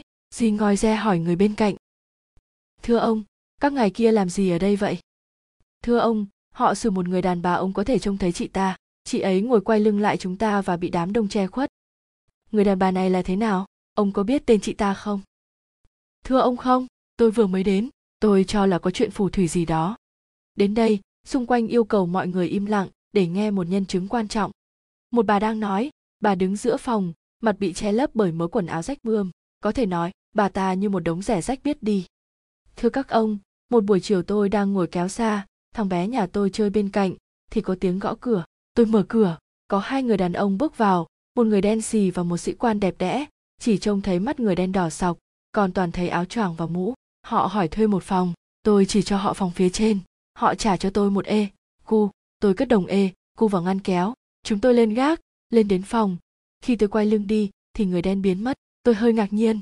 Viên sĩ quan đẹp đẽ, như một đại lãnh chúa cùng xuống nhà với tôi, ông ta đi ra. Khoảng thời gian chỉ đủ để kéo một phần tư buộc sợi, ông sĩ quan trở lại cùng một cô gái. Cô ta có một con dê, một con dê to, đen hay trắng thì tôi không nhớ tôi đưa họ lên phòng trên và để họ lại với nhau, nghĩa là cả con dê nữa. Tôi xuống nhà, tiếp tục kéo sợi. Thình lình tôi nghe thấy ở trên ấy có tiếng kêu và một cái gì rơi xuống nền gạch. Cửa sổ mở ra. Tôi chạy ra cửa sổ tầng dưới. Tôi trông thấy một mảng đen rơi xuống nước. Đó là một con ma mặc áo linh mục. Trời sáng trăng. Tôi trông rõ hắn bơi về phía thành phố. Tôi sợ run lên, chạy đi gọi đội tuần phòng. Các ông này đến và chúng tôi lên gác. Thấy phòng lênh láng máu. Đại úy nằm dài, một con dao găm nơi cổ người con gái thì giả chết, con dê sợ phát điên. Người ta đem viên sĩ quan tội nghiệp và cô gái đi. Hôm sau, khi tôi muốn lấy đồng ê, cu để mua lòng thì chỉ thấy một chiếc lá khô. Bà già không biết rằng khi bà lên phòng trên thì đứa bé đã lấy đồng ê, cu và thay vào bằng một chiếc lá khô lấy ở bó củi. Bà già ngừng lời, cử tọa gì dầm, khiếp sợ. Im lặng. Một quan tòa ra lệnh. Ai là thầy giác quét cha molue bà già, bà có đem đến đây chiếc lá khô không? Thưa ngài có nó đây. Đây là một chiếc lá bạch dương, một bằng chứng của trò ảo thuật. Thầy giác quét cha molue nói. Ông philip lie, luật sư của triều đình, xen vào. Tôi xin lưu ý rằng, chúng ta có lời chứng của đại úy for ebuze telpe nghe tên đó, bị can đứng lên, đầu vượt trên đám dân chúng. Di ngoi re kinh hoàng nhận ra esmer ra ra cô xanh sao tóc cô, trước kia được bện một cách duyên dáng, nay xõa xuống lòa xòa. Cặp mắt mở tối, mặt trũng xuống trông phát sợ for ebu. Cô nói thẳng thốt. Ông ta đâu? Cho tôi biết ông ấy còn sống không? Chủ tọa quát. Im đi, đó không phải là việc của chúng ta. Xin hãy thương tôi, cho tôi biết ông ấy còn sống không? Cô nhắc lại. Ông ta đang hấp hối, cô bằng lòng chưa? Luật sư của triều đình nói khô khan. Cô gái tội nghiệp ngồi phịch xuống ghế bị cáo, không một tiếng nói, không nước mắt, mặt trắng bệch như bằng sáp, không một dấu hiệu của sự sống. Một cảnh binh phải lay thật mạnh không thương tiếc. Để cô tỉnh lại, tránh án trịnh trọng nói. Cô gái kia, cô thuộc giống bohemian trong đêm 29 tháng 3 vừa rồi, với sự đồng lõa của con dê đã bị phù thủy hóa của cô cô đã đâm dao găm vào đại úy cung thủ của nhà vua, ông for ebuze teope. Cô còn ngoan cố chối cãi nữa hay thôi. Kinh khủng, tôi phủ nhận.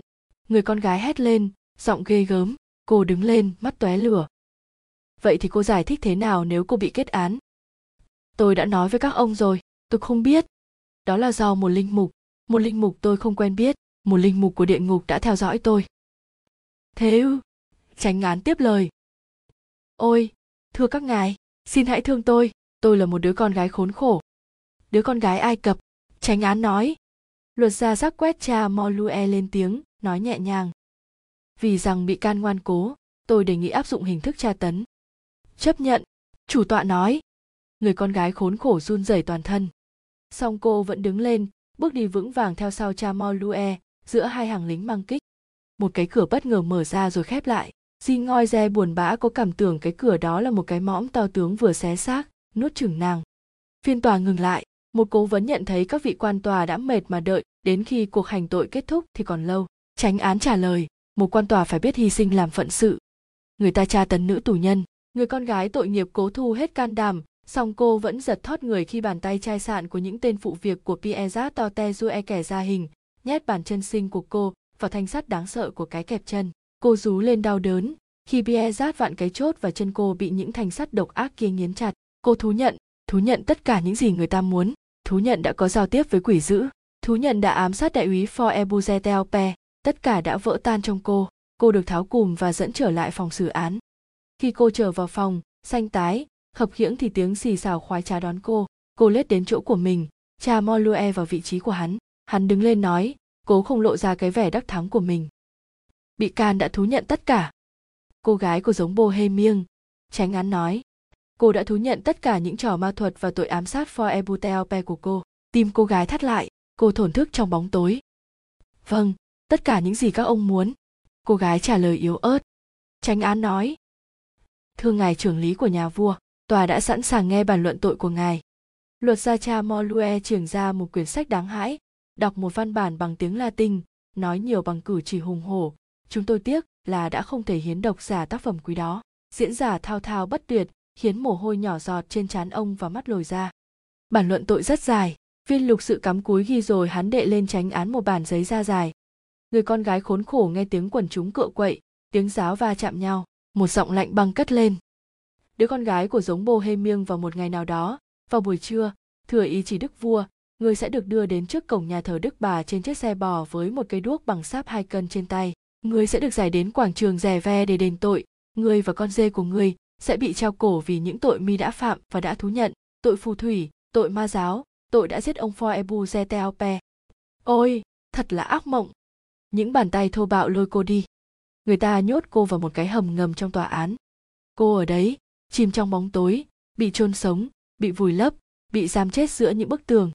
Ai thấy cô trong tình trạng ấy, sau khi đã thấy cô cười vui, khiêu vũ dưới ánh mặt trời đều run sợ, lạnh như đêm tối, giá băng như cái chết. Không một hơi gió nhẹ lùa trong mái tóc, tai không nghe một tiếng người, không một tia sáng trong mắt, bị xiềng xích đè bẹp gí gãy gập đôi người. Cô ngồi bên một cây hũ, một mẩu bánh vứt trên nắm dạ trên một vũng nước từ trần hầm nhỏ xuống. Cô ngồi đó, bất động, gần như không thòi thóp thở không còn khả năng biết đau đớn là gì nữa. Từ khi vào đây, cô chẳng thức, chẳng ngủ, không phân biệt được ngày hay đêm, mơ hay thật.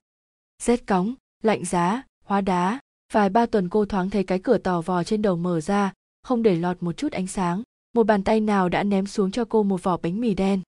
Duy nhất chỉ có một cái, cô nghe thấy một cách máy móc tiếng giọt nước nhỏ xuống đều đều từ vòm đá nứt dạn, không một tiếng động nào khác ngoài, tiếng tí tách của giọt nước làm sao động vũng nước trong đêm tối chương mười bà mẹ, một sáng tháng năm, trong lúc mặt trời lên cao trên bầu trời xanh, thì bà ẩn cư ở tua Jolene nghe thấy tiếng bánh xe, tiếng ngựa, tiếng sắt thép ở quảng trường rè ve.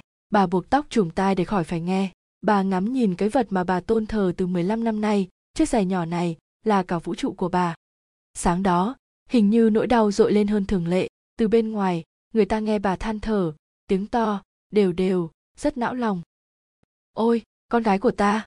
Con gái của ta, đứa con tội nghiệp của mẹ mẹ sẽ không được trông thấy con nữa sao? Thế là hết sao? Với mẹ, sự việc cứ như mới xảy ra hôm qua. Trời ơi, ông đã lấy con tôi đi quá nhanh.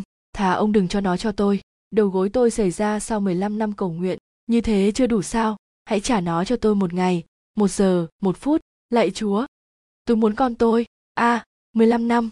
Bây giờ chắc nó lớn lắm rồi. Giữa lúc đó, những tiếng trẻ con tươi mát, trong trẻo, vui vẻ bay qua cửa sổ xà lim.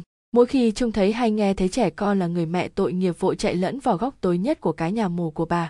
Có thể nói bà rúc đầu vào đá để khỏi phải nghe tiếng chúng. Lần này, trái lại, bà đứng lên, háo hức nghe. Một đứa trẻ vừa nói, hôm nay, người ta sắp treo cùng một cô gái ai cập. Bà chạy lại cửa sổ nhỏ.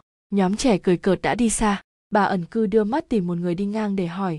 Bà nhìn tứ phía, một linh mục đi đến. Thỉnh thoảng ông nhìn về phía giá treo cổ cái nhìn dữ tợn. Uất, bà nhận ra phó giám mục. Trình cha, người ta sắp cho cô ai đấy?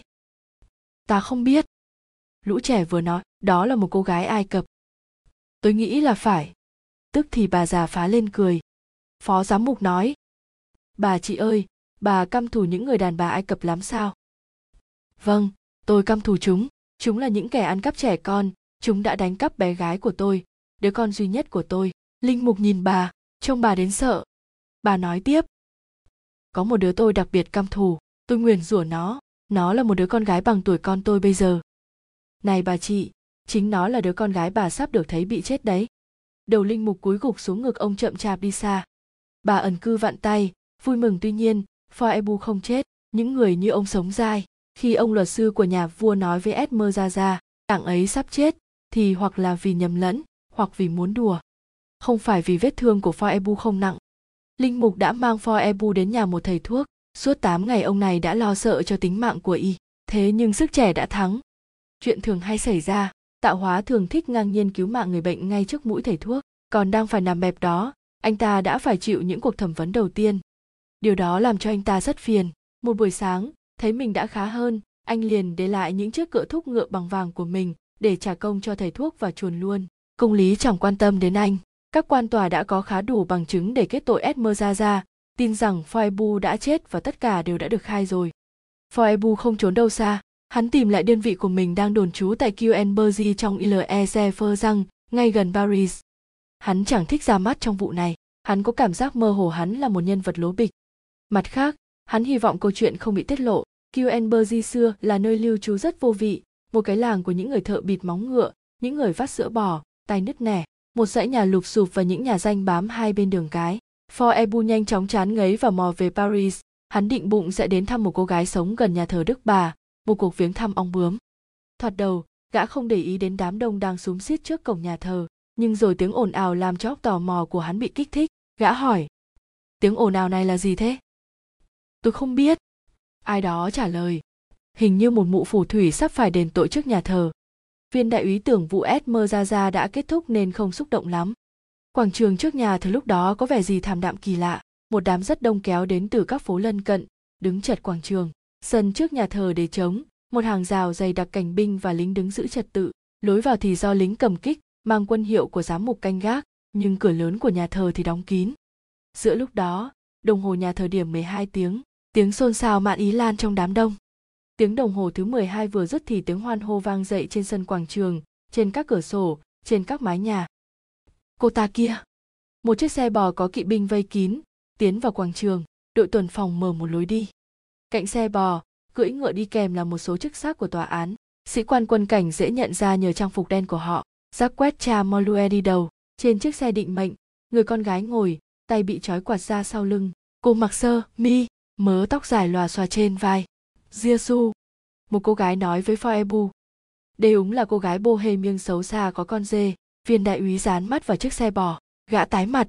Nhưng đoàn người ngựa buồn thảm đã đi qua quảng trường, giữa tiếng reo hò, chiếc xe bò đến sân trước nhà thờ, nó dừng lại trước cổng giữa, đoàn hộ tống giãn ra hai bên, đám đông im lặng, giữa sự im lặng trang trọng đó, hai cánh cửa lớn quay trên công ken két, một điệu hát trầm, vang, đều đều, bay ra từ nhà thờ, đó là bài thánh ca dành cho người chết cái nhìn và ý nghĩ của Esmer ra ra dường như mất hút trong nhà thờ. Môi cô mấp máy như đang cầu nguyện. Khi tên phụ việc cho đao phủ lại gần Esmer ra ra giúp cô xuống xe bò, hắn nghe thấy cô lẩm bẩm khe khẽ. Foebu người ta cởi trói tay cho cô, đưa cô xuống xe cùng với con dê đang be be lên vui vẻ, vì cảm thấy được tự do. Cô đi chân đất trên quảng trường, sợi dây trên cổ kéo lê sau lưng. Tiếng hát trong nhà thờ ngừng, một chiếc thập tự vàng và một dãy nến lay động trong bóng tối. Lát sau xuất hiện một đoàn dài linh mục và trợ tế trịnh trọng tiến về phía người chịu tội. Ồ, lại là hắn. Cô gái nhìn người đi đầu nói khẽ. Thật vậy, đó là phó giám mục ông tiến lên đầu ngoặt về phía sau, mắt nhìn thẳng, mở trừng trừng, hát kinh giọng khỏe, nhưng trông ông xanh sao. Esmer ra ra tái xanh không kém, khi cô thấy người ta đặt vào tay cô một cây nến nặng, màu vàng đã thấp. Một mình dom cơ lao lại, gần ông kêu lên bằng một giọng uất cái công thức đáng sợ kết thúc những buổi lễ buồn thảm kiểu này. Đó là hiệu lệnh quy ước cho tên đồ tể. Dân chúng quỳ xuống. Phó giám mục quay lưng lại người chịu tội, đầu gục xuống ngực, tay khoanh lại ông nối tiếp đoàn tùy tòng. Cô gái bị kết tội đứng lặng chờ người ta quyết định đời cô. Cô gái khốn khổ lúc trèo lên chiếc xe bò định mệnh đưa cô đến chốn cuối cùng. Có lẽ đã tiếc đời đến đứt ruột. Cô ngước đôi mắt đỏ sọc lên nhìn trời, nhìn đất, nhìn đám đông, nhìn những ngôi nhà. Thình lình cô thét lên một tiếng ghê rợn trong lúc tên phụ việc của đao phủ túm chặt khuỷu tay cô, thì xa kia, ở một góc quảng trường, cô thoáng thấy người ấy. Hắn, bạn cô, hắn, vị chúa của cô foebu quan tòa đã nói dối. Đúng là hắn, cô không thể nhầm được. Hắn đứng kia, sống sờ sờ trong bộ chế phục choáng lộn của hắn, lông mũ trên đầu, kiếm ngang lưng. Cô gào lên. Foebu foebu cứu tôi. Cô muốn vươn về phía hắn cánh tay run run của mình, nhưng cánh tay bị trói chặt một ý nghĩ chợt lóe lên. Cô nhớ là mình bị kết tội là đã giết for ebu zeteope. Cho đến lúc này cô đã chịu đựng tất cả, nhưng đòn cuối cùng này quả phũ phàng. Cô ngã xuống mặt đường, bất tỉnh. Cha molueho. Lôi nó lên xe bò. Kết thúc đi. Chưa ai để ý thấy, trong phòng tranh trưng bày tranh các vua, có một khán giả kỳ lạ. Hắn đã quan sát tất cả, chờ chờ ra đó. Người ta có thể nhầm y là một máng nước, không một cái gì lọt qua mắt y. Ngay từ lúc đầu, khi không ai chú ý y đã buộc chặt một sợi chảo lớn có thắt nút vào một cây cột của phòng tranh. Một đầu dây chảo buông thõng xuống bậc thềm lên xuống bên dưới. Làm xong, y lặng lẽ đứng nhìn, trượt những tên lính hầu sắp thi hành lệnh của cha molue thì hắn nhảy qua lan can của phòng tranh, lao đến hai tên đao phủ, hạ gục chúng bằng hai quả đấm nặng trịch. Nhấc bổng cô gái ai cập một tay, như đứa trẻ nhấc con búp bê. Chỉ một cái nhún, y nhảy trở vào nhà thờ, nâng cô gái trên đầu, miệng hô lớn, asile! Nơi trú ẩn bất khả xâm phạm nd đám đông hô theo asile asile. Hàng ngàn tiếng vỗ tay làm sáng lên con mắt độc nhất của quasimodo, vui vẻ và kiêu hãnh. Cha molue sững sờ. Quả vậy, trong phạm vi nhà thờ đức bà nếu phạm nhân thành bất khả xâm phạm, nhà thờ là nơi trú ẩn. Mọi luật pháp của con người đều mất hiệu lực trước ngưỡng cửa nhà thờ. Quasimodo dừng lại dưới cổng lớn, y túm chặt cô gái bằng bàn tay đầy chai, rất thận trọng như sợ cô bị gãy. Phía dưới quần chúng nhảy lên, hào hứng. Sau mấy phút chiến thắng, quasimodo vào sâu trong nhà thờ. Hoan hô hoan hô hoan hô. Dân chúng gào lên, tiếng hoan hô dậy đất ấy khiến bà già ẩn cư sửng sốt, bà vẫn đợi chờ, mắt đăm đăm nhìn cái giá treo cổ. Chương 11 gã dị dạng, thời trung cổ cho đến thời lưu y 12 tất cả các thành phố ở nước pháp đều có nơi trú ẩn của mình, nơi đó tuồng như những đảo nhỏ. Mọi tội nhân đã vào đó là được cứu thoát đặt chân vào nơi trú ẩn, tội nhân trở thành thiêng liêng, nhưng hắn không được ra ngoài. Chỉ một bước chân ra khỏi hầm mộ là hắn lại rơi vào sóng dữ, bánh xe, giá treo cổ, cột bêu người, canh gác cẩn mật xung quanh nơi trú ẩn, rình rập không ngừng con mồi của nó. Như thế nơi trú ẩn cũng là một nhà tù như các nhà tù khác. Thông thường nhà thờ nào cũng có một gian nhỏ để đón tiếp những kẻ cầu lụy. Tại nhà thờ đức bà, nó là một cái hầm bên sườn trái nhà dưới vòng trống.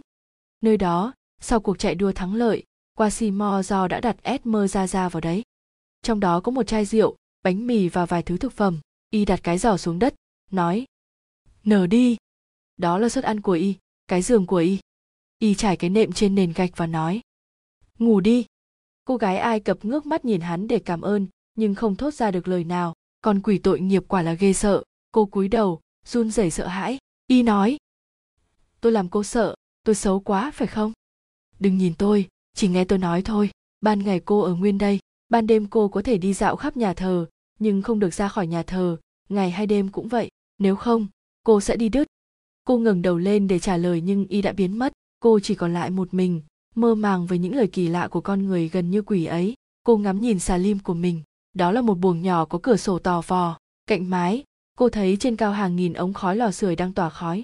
Thật là một cảnh tượng thật buồn đối với cô gái ai cập tội nghiệp, đứa con bị bỏ rơi bị kết tội tử hình, tạo vật bất hạnh, không tổ quốc, không gia đình, không tổ ấm.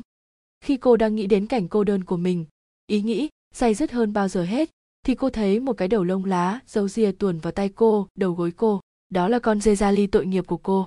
Nó cũng thoát chết, đang âu yếm liếm chân cô. Cô gái hôn nó. Ôi gia ly thế mà ta quên mi. Mi vẫn luôn nghĩ đến ta. Mi không hề bất nghĩa, đúng không gia ly như có một bàn tay vô hình cất đi hòn đá nặng bóp nghẹt trái tim cô từ lâu, cô khóc tầm tã, nước mắt tuôn trào, cô cảm thấy niềm đau cũng vợi theo. Tối đến, cô thấy trời đêm rất đẹp, ánh trăng rất dịu, cô dạo quanh phòng tranh, dạo quanh nhà thờ, cô cảm thấy được một chút thư giãn vì nhìn từ trên cao, mặt đất thật yên tĩnh. Hôm sau tỉnh dậy, cô thấy mình đêm qua đã ngủ ngon, cái sự lạ ấy làm cô ngạc nhiên. Từ lâu lắm rồi, cô mất thói quen ngủ nghê, một tia nắng mặt trời tươi vui lọt qua cửa sổ tò vò dọi vào mặt cô cô thấy một cái gì làm cô khiếp sợ, khuôn mặt khốn khổ của quasimodo không định bụng mà cô nhắm mắt lại, nhưng vô ích, cô tưởng như vẫn nhìn thấy cái mặt dị dạng ấy, vẫn nhắm mắt. Cô nghe thấy tiếng nói rất dịu dàng của một giọng cục cằn. Đừng sợ, tôi là bạn cô, tôi đến xem cô ngủ, nhìn cô ngủ, điều đó chẳng có gì là không tốt với cô, phải không?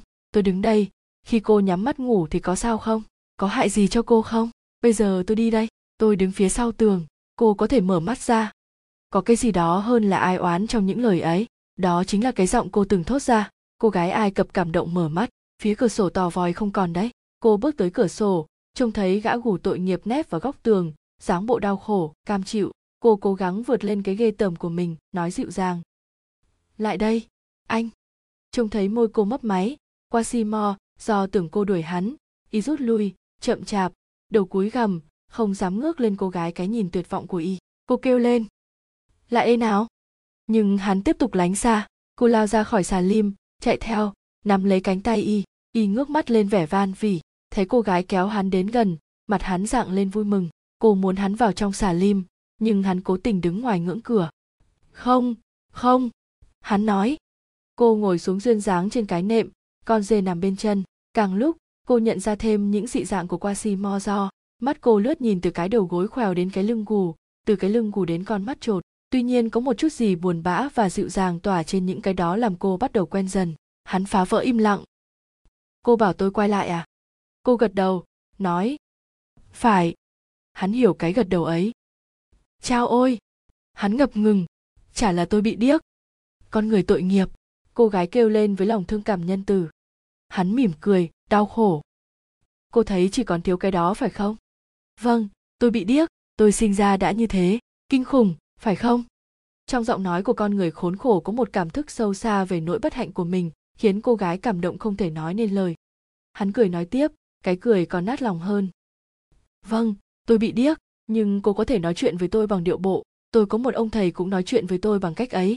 Tôi có thể nhanh chóng úy cô, theo cử động của môi cô, theo cái nhìn của cô. Cô gái mỉm cười. Này, hãy nói xem, vì sao anh cứu tôi? Hắn chăm chú nhìn cô khi cô nói tôi hiểu, cô hỏi vì sao tôi cứu cô. Cô quên một kẻ khốn nạn cô đã cứu trên cột bêu người à? Một giọt nước, một chút lòng thương, đó là những cái tôi trả giá bằng mạng sống của mình. Cô thì quên kẻ khốn nạn đó, còn hắn thì hắn nhớ. Nghe hắn nói cô gái mùi lòng sâu sắc. Một giọt nước mắt lăn dài trên đôi mắt của gã kéo chuông. Xin cô hãy nghe đây, dưới kia là những tháp rất cao, một người rơi xuống sẽ chết ngay, trước khi chạm đất, khi nào cô muốn rơi xuống, cô không cần nói, chỉ một ánh mắt là đủ hắn đứng lên, cô ra hiệu cho hắn ở lại. Không không, hắn nói. Tôi không được ở lại lâu, tôi không được thoải mái khi cô nhìn tôi. Nếu thương tôi thì cô không nhìn đi, tôi đi đâu đó, để có thể nhìn cô mà cô không trông thấy tôi. Như thế tốt hơn, hắn rút trong túi ra một cái còi nhỏ bằng kim khí.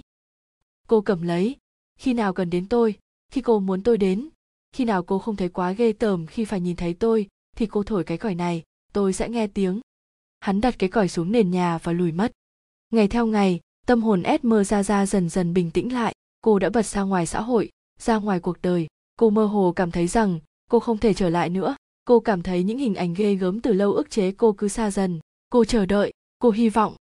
Foebu còn sống, sự sống của Foebu là tất cả. Nói thêm rằng ngôi nhà thờ rộng lớn đang bao bọc cô từ mọi phía, đang canh giữ cô, đã cứu cô là một liều thuốc an thần đặc biệt đôi khi cô gái ai cập nghĩ đến quasimodo. Đó là mối dây liên hệ duy nhất giữa cô với con người con người sống. Cô gái khốn khổ, cô còn xa cách thế giới hơn cả quasimodo. Cô chẳng hiểu gì về người bạn lạ lùng mà sự tình cờ đã đưa đến cho cô. Điều đó không ngăn quasimodo thỉnh thoảng lại xuất hiện như trong những ngày đầu. Cô cố không quay đi dù quá ghê tởm mỗi khi hắn mang đến cho cô làn thức ăn hay hú nước. Một bận hắn đến bất ngờ khi cô đang vuốt ve con da ly hắn đứng yên một lát nghĩ ngợi trước cái sinh vật dễ thương này. Cuối cùng hắn nói, từ cái đầu nặng nề và dị dạng. Nỗi bất hạnh của tôi là tôi quá giống con người. Tôi chỉ muốn mình hoàn toàn là một con vật, như con dê này. Lần khác hắn xuất hiện trước cửa xà lim, khi esmeralda đang hát một bài hát cổ tây ban nha. Trông thấy bộ mặt xấu xí hiện ra bất ngờ giữa điệu hát, cô gái ngừng bặt với một cử chỉ sợ hãi vô thức, gã kéo chuông khốn khổ quỳ gối trước ngưỡng cửa, chắp tay nói đau đớn. Ôi, tôi khẩn cầu cô, xin cô cứ hát tiếp xin đừng xua đuổi tôi. Lần khác hắn đến vẻ vụng về, nhút nhát. Xin cô nghe tôi tôi có điều muốn nói với cô. Cô làm hiệu, tôi nghe đây. Hắn thở dài, mở miệng như sắp nói rồi nhìn cô lắc đầu và chậm chậm rút lui, để lại cô gái ai cập ngạc nhiên.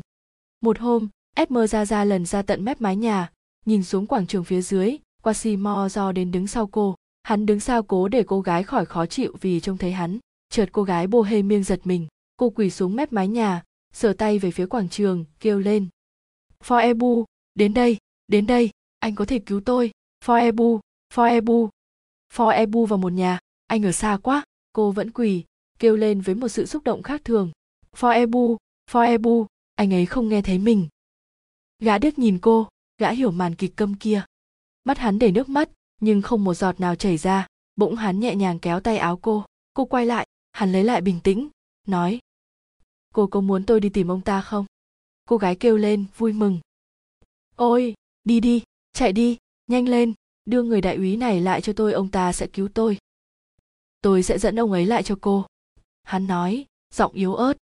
Rồi hắn quay đầu, chạy vội xuống cầu thang, ngạt thở vì khóc nức nở. For ebu đã vào một nhà qua simo do phải đợi lâu. Cuối cùng cửa mở ra for ebu đi ra, cuộn mình trong chiếc áo choàng đêm, gã kéo chuông để anh ta vượt một góc phố rồi chạy theo, nhanh nhẹn như một con khỉ, gọi. Đại úy đại úy dừng lại, hắn nói. Anh chàng này muốn gì qua simo do lại gần hắn? Đại úy, mời ông theo tôi, có một người muốn nói chuyện với ông. Đây là một con chim sù lông, hình như mình đã trông thấy ở đâu đó. For ebu lầu bầu. Đại úy, mời ông theo tôi, đi đi, thưa ngài. Cô gái ai cập mà ngài đã biết. Cái tên ấy gây ấn tượng mạnh đến for ebu ngày hành hình hắn đã bước khỏi cửa sổ một lát. Trước khi qua Seymour do cứu cô gái, không ai nói cho hắn biết cô gái ai cập còn sống và hắn cũng tránh nhắc đến cô gái này. Cô gái đã để lại cho hắn một kỷ niệm nặng nề. Cô gái ai cập. Hắn kêu lên sợ hãi. Ở đâu? Mi hiện lên từ thế giới bên kia à? Hắn đặt tay lên chuôi gươm. Nhanh nhanh lên, lối này.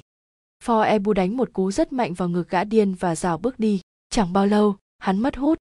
Qua si mo do trở về nhà thờ thắp đèn rồi lên tháp của hắn. Cô gái bohemian vẫn ở nguyên chỗ cũ. Từ xa cô đã thấy hắn. Cô chạy lại. Một mình à? Cô kêu lên, đau đớn. Tôi không tìm thấy ông ấy. Qua si mo do trả lời lạnh lùng. Phải đợi ông ta suốt đêm chứ. Cô nói nóng nảy. Gã thấy cử chỉ giận dữ của cô, hiểu ý trách mắng. Lần khác, tôi sẽ dình kỹ hơn. Gã cúi đầu nói. Cút đi. Gã lui ra xa. Cô không bằng lòng gã từ ngày đó, cô gái ai cập không trông thấy hắn đâu, gã không đến xả lim của cô nữa.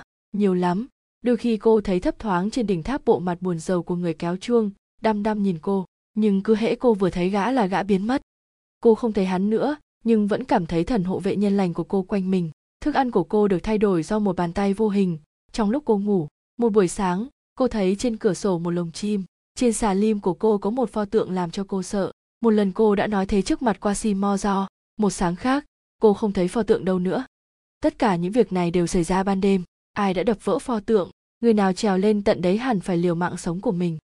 Đôi lần, về ban đêm, cô nghe tiếng ai hát dưới những tấm lá chắn gió của gác chuông, như để du cô ngủ, tiếng hát buồn và lạ lùng. Đó là những câu thơ không vần. Chỉ có một người đức mới có thể làm như vậy. Một buổi sáng, thức dậy, cô thấy trên cửa sổ hai bình hoa nở tưng bừng. Suốt ngày cô ngồi vuốt ve con da ly và bóp vụn bánh mì cho chim én rồi cô hoàn toàn không trông, không nghe thấy qua si mo do nữa. Gã kéo chuông tội nghiệp dường như biến khỏi nhà thờ. Một đêm, mất ngủ, cô nghe tiếng thở dài bên cạnh xà lim của mình. Sợ hãi cô vùng dậy, dưới ánh trăng cô trông thấy một đống không gia hình, thủ nằm ngay cửa phòng cô. Đó là qua si mo do ngủ trên đá, như để canh gác cho cô. Chương 12 Di Ngoi Re có những ý tưởng tốt. Từ khi Pierre Ngoi Re thấy vụ việc đã xoay ra như thế nào, nhất định sẽ có dây thừng treo cổ và những khó chịu khác cho những nhân vật chính của vở kịch này, thì anh cố ý xen vào. Một ngày, khi dừng bước gần xanh gơ mên lờ áo xe roi, anh cảm thấy có một bàn tay nặng trịch đặt trên vai mình. Anh quay lại, đó là người bạn cũ, người thầy cũ, ông phó giám mục. Anh sửng sốt, từ lâu rồi, anh không gặp ông. Song cơ lao im lặng một lát rồi bình thản nói, sức khỏe anh thế nào, thầy pierre? Sức khỏe của tôi ư? Ồ ồ, nói chung là tốt. Di ngói re trả lời anh không có điều gì lo ngại ư? Phó giám mục nhìn thẳng vào anh, nói tiếp. Thưa không? Anh không muốn gì à? Không ạ. À. anh không nuối tiếc gì cả. Không nuối tiếc, không ham muốn. Im lặng một lát, linh mục tiếp lời. Tuy nhiên, anh khá nghèo túng. Nghèo túng thì đúng nhưng khổ sở thì không. Giữa lúc đó có tiếng vó ngựa phía đầu phố. Có một đơn vị cung thủ, thuộc quân phòng vệ nhà vua diễu qua, giáo dựng đứng, một viên sĩ quan dẫn đầu đoàn người ngựa sáng loáng vang rền trên đường phố ngài nhìn viên sĩ quan có vẻ chăm chú thế di ngoi re hỏi phó giám mục tôi nghĩ rằng đã nhận ra ông ta ngài gọi ông ấy là gì ông ta là Foebu Zetelpe thì phải Cờ lao nói. Rồi bất chợt ông nói thêm. Biezi ngoi re, anh đã làm gì cô vũ nữ Ai Cập đó? Cô Esmer ra ra, ngài thay đổi chủ đề câu chuyện đột ngột quá. Cô ấy có phải là vợ anh không? Vâng, chúng tôi là vợ chồng được 4 năm. Trời ơi, con dê nhỏ mới sinh làm sao? Phải chăng cô gái Bohemian này đã cứu mạng anh? Thưa, chính phải. Này, cô ấy ra sao rồi? Anh đã làm gì cô ấy? Tôi không nói ngài rõ đâu, tôi nghĩ họ đã treo cổ cô ấy. Anh nghĩ thế à? Tôi không dám chắc lắm, khi tôi thấy họ muốn treo cổ người thì tôi rút lui. Đó là tất cả những gì anh biết. Khoan đã, người ta nói cô ta đang ẩn náu trong nhà thờ Đức Bà ở đó, cô ấy được an toàn. Tôi rất mừng, tôi không thể tìm ra con dê đã chạy trốn cùng cô, tôi chỉ biết có thế. Tôi sẽ cho anh biết thêm. Dòng cơ lao nói, đáng lẽ cô ấy đang ẩn náu trong nhà thờ Đức Bà, nhưng trong ba ngày nữa pháp luật sẽ bắt lại cô ta và cô ấy sẽ bị treo cổ. Đáng giận thật. Di ngoi re nói, kẻ nào đã tố giác cô ấy, người ta không để cho cô ấy yên được sao? Một cô gái tội nghiệp náo mình dưới vòm nhà thờ Đức Bà, bên cạnh những tổ én thì có hại gì? Phó giám mục là im lặng. Tóm lại, cô ấy đã cứu mạng anh. Tại chỗ những bạn tôi, những người ăn mày, chỉ suýt nữa thì tôi đã bị treo cổ. Anh không muốn làm gì để giúp cô ấy à?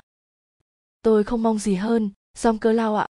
Nhưng tôi sợ tai vạ vì cái vụ xấu xa này. Thì đã hề gì? À, đã hề gì à, ngài tốt quá, thưa thầy. Làm thế nào cứu được cô? Cơ lao nói, mơ màng di ngoi re vỗ chán. Thưa thầy, thầy hãy nghe tôi, tôi có óc tưởng tượng, tôi sẽ tìm ra cách xoay sở, nếu chúng ta xin nhà vua ân xá thì sao nhỉ? Xin vua Louis 15 ân xá ấy à? Tại sao không? Anh Pierre này, tôi đã nghĩ đến việc ấy rồi. Chỉ có một cách cứu nàng. Cách nào ạ? Tôi, tôi không nghĩ được cách nào hơn cả. Nghe đây Pierre, anh có nhớ là anh nợ cô ấy mạng sống của mình không? Tôi sẽ nói thẳng ý nghĩ của mình. Nhà thờ bị canh gác suốt ngày đêm, người ta chỉ cho đi ra, những người người ta thấy đi vào thôi. Anh có thể đi vào, anh vào đấy. Tôi sẽ dẫn anh đến chỗ cô ấy ẩn náu. Anh đổi quần áo cho cô ấy, cô ấy sẽ mặc áo của anh. Anh sẽ mặc váy của cô ấy. Đến đây thì tốt rồi. di ngoi re nhận xét. Còn sau thì sao? Sao à, cô ấy sẽ mặc quần áo của anh đi ra, anh sẽ ở lại, mặc y phục của cô ấy. Có thể họ sẽ tóm anh, nhưng cô ấy sẽ được cứu thoát gì ngoi re gãi tài vẻ nghiêm trang. Này, đây là một ý kiến mà mình tôi không tài nào nghĩ ra. Trước đề nghị bất ngờ của Dom cơ lao, mặt nhà thơ tối sầm lại. Này gì ngoi re, anh nghĩ sao về cách ấy? Thưa thầy, họ sẽ treo cổ tôi, chứ họ không bắt tôi đâu. Cô ấy đã cứu mạng anh, đó là một món nợ anh phải trả. Còn rất nhiều món nợ tôi không trả. Pierre, nhất thiết phải trả. Nhà thơ rụng rời, trả lời. Thầy Giom cơ lao, thầy nhất định nghĩ như thế ư? Thầy nhầm rồi, tôi không hiểu vì lẽ gì tôi lại để bị treo cổ thay người khác nhưng tôi sẽ nghĩ kỹ về vấn đề này ý kiến của thầy ngộ thật. Anh trầm ngâm một lát rồi nói tiếp. Cuối cùng biết đâu đấy có thể họ không treo cổ tôi khi họ tóm được tôi trong cái xó kia mặc váy khăn đội đầu một cách lố bịch khó coi họ sẽ phá ra cười. Nhất trí không? Giom cơ Lao hỏi. Di ngoi re có vẻ lưỡng lự phó giám mục giơ tay cho anh bắt. Vậy là cứ thế nhé, mai anh đến chứ? À không. Anh nói bằng giọng của người chợt tình. Bị treo cổ, vô lý quá, tôi không muốn. Thế thì tạm biệt anh. Phó giám mục nói thêm, giọng xin xít. Tôi sẽ tìm anh. Di ngoi re nghĩ, mình không muốn con người này tìm mình, rồi anh chạy theo dom cơ lao. Này, là những người bạn với nhau, đừng giận nhau nhé. Ngài quan tâm đến cô gái ấy tôi muốn nói đến vợ tôi. Tốt lắm, ngài đã tưởng tượng ra một mẹo đưa cô ấy ra khỏi nhà thờ. Nhưng tôi không khoái kế hoạch ấy tạo nào. Nếu tôi có một kế khác, một kế hoạch nhanh gọn để cứu cô ấy mà không hại gì đến cái cổ của tôi, không có dây thòng lọng nào. Ngài nghĩ sao? Như thế có được không? Có nhất thiết tôi cứ phải bị treo cổ, thì ngài mới bằng lòng ư? Cách của anh thế nào? Vâng. Di ngoi re nhủ thầm giờ ngón tay trỏ vào mũi ra vẻ suy nghĩ. Thế này này, cánh ăn mày là lũ can trường cộng đồng ai cập quý mến cô ta. Chỉ cần một lời hiệu triệu là họ sẽ nổi dậy, không gì dễ hơn. Trở tay một cái, nhân lúc lộn xộn, người ta sẽ dễ dàng lôi cô ấy ra. Từ chiều mai, họ sẽ không muốn gì hơn. Dì ngoi re tươi roi rói. Đến đây, tôi có điều muốn nói nhỏ với ngài. Anh đã tìm ra cách cứu cô ấy rồi à? Cơ lao hỏi. Thế này. Dì ngoi re nói rất nhỏ vào tai phó giám mục. Vừa nói anh vừa lo ngại nhìn từ đầu phố đến cuối phố, tuy chẳng có ma nào anh nói xong, dòm cơ lau cầm tay anh nói lạnh lùng. Tốt, mai nhé. Ngày mai. Di ngoi re lập lại. Phó giám mục đi một đằng. Di ngoi re đi một nẻo. Di ngoi re lẩm bẩm.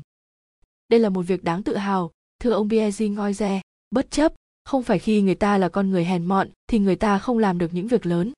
Trở về tu viện, phó giám mục thấy em mình xe han đang đợi trước cửa cái ổ của ông ở cối xay gió, để đỡ buồn.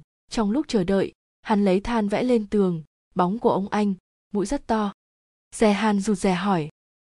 Thưa anh, tôi đến thăm anh. Phó giám mục không thèm nhìn hắn. Rồi sao nữa? Thưa anh anh rất tốt với em. Anh vẫn cho em những lời khuyên bổ ích nên em luôn tìm đến anh. Sao nữa?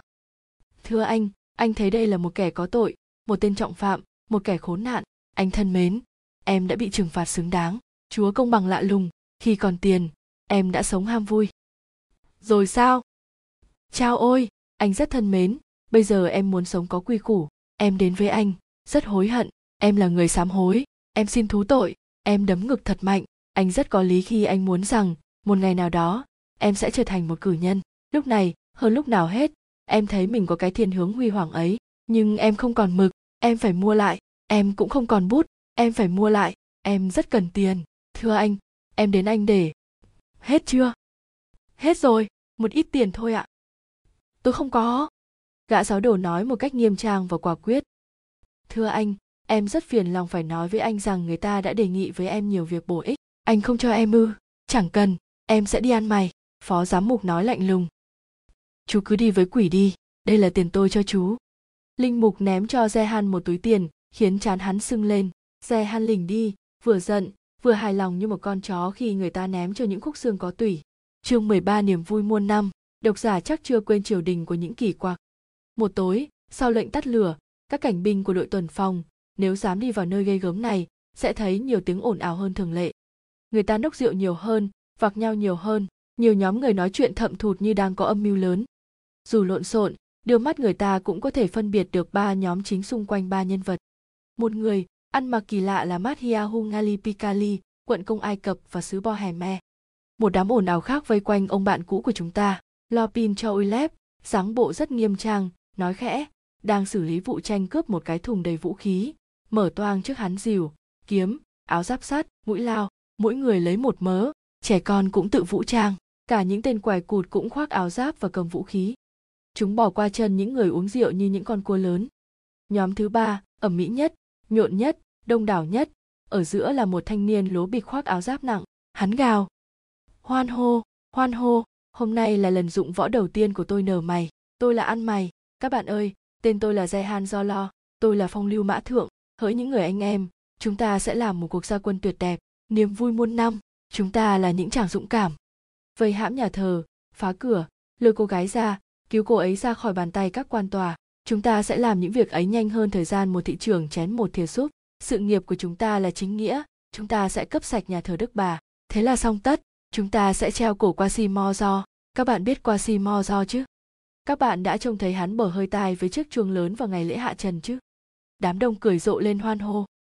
Cô gái Esmeralda ra tội nghiệp là chị em của chúng ta, phải cứu cô ấy ra khỏi nhà thờ.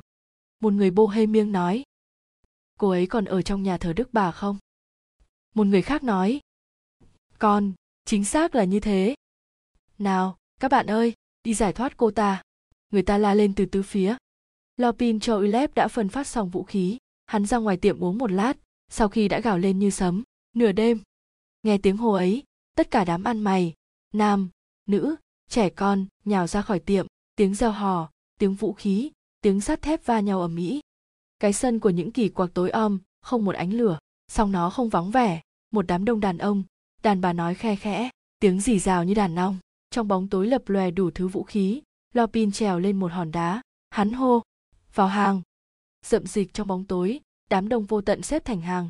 Mấy phút sau lopin lại cất cao giọng, đi qua paris im lặng.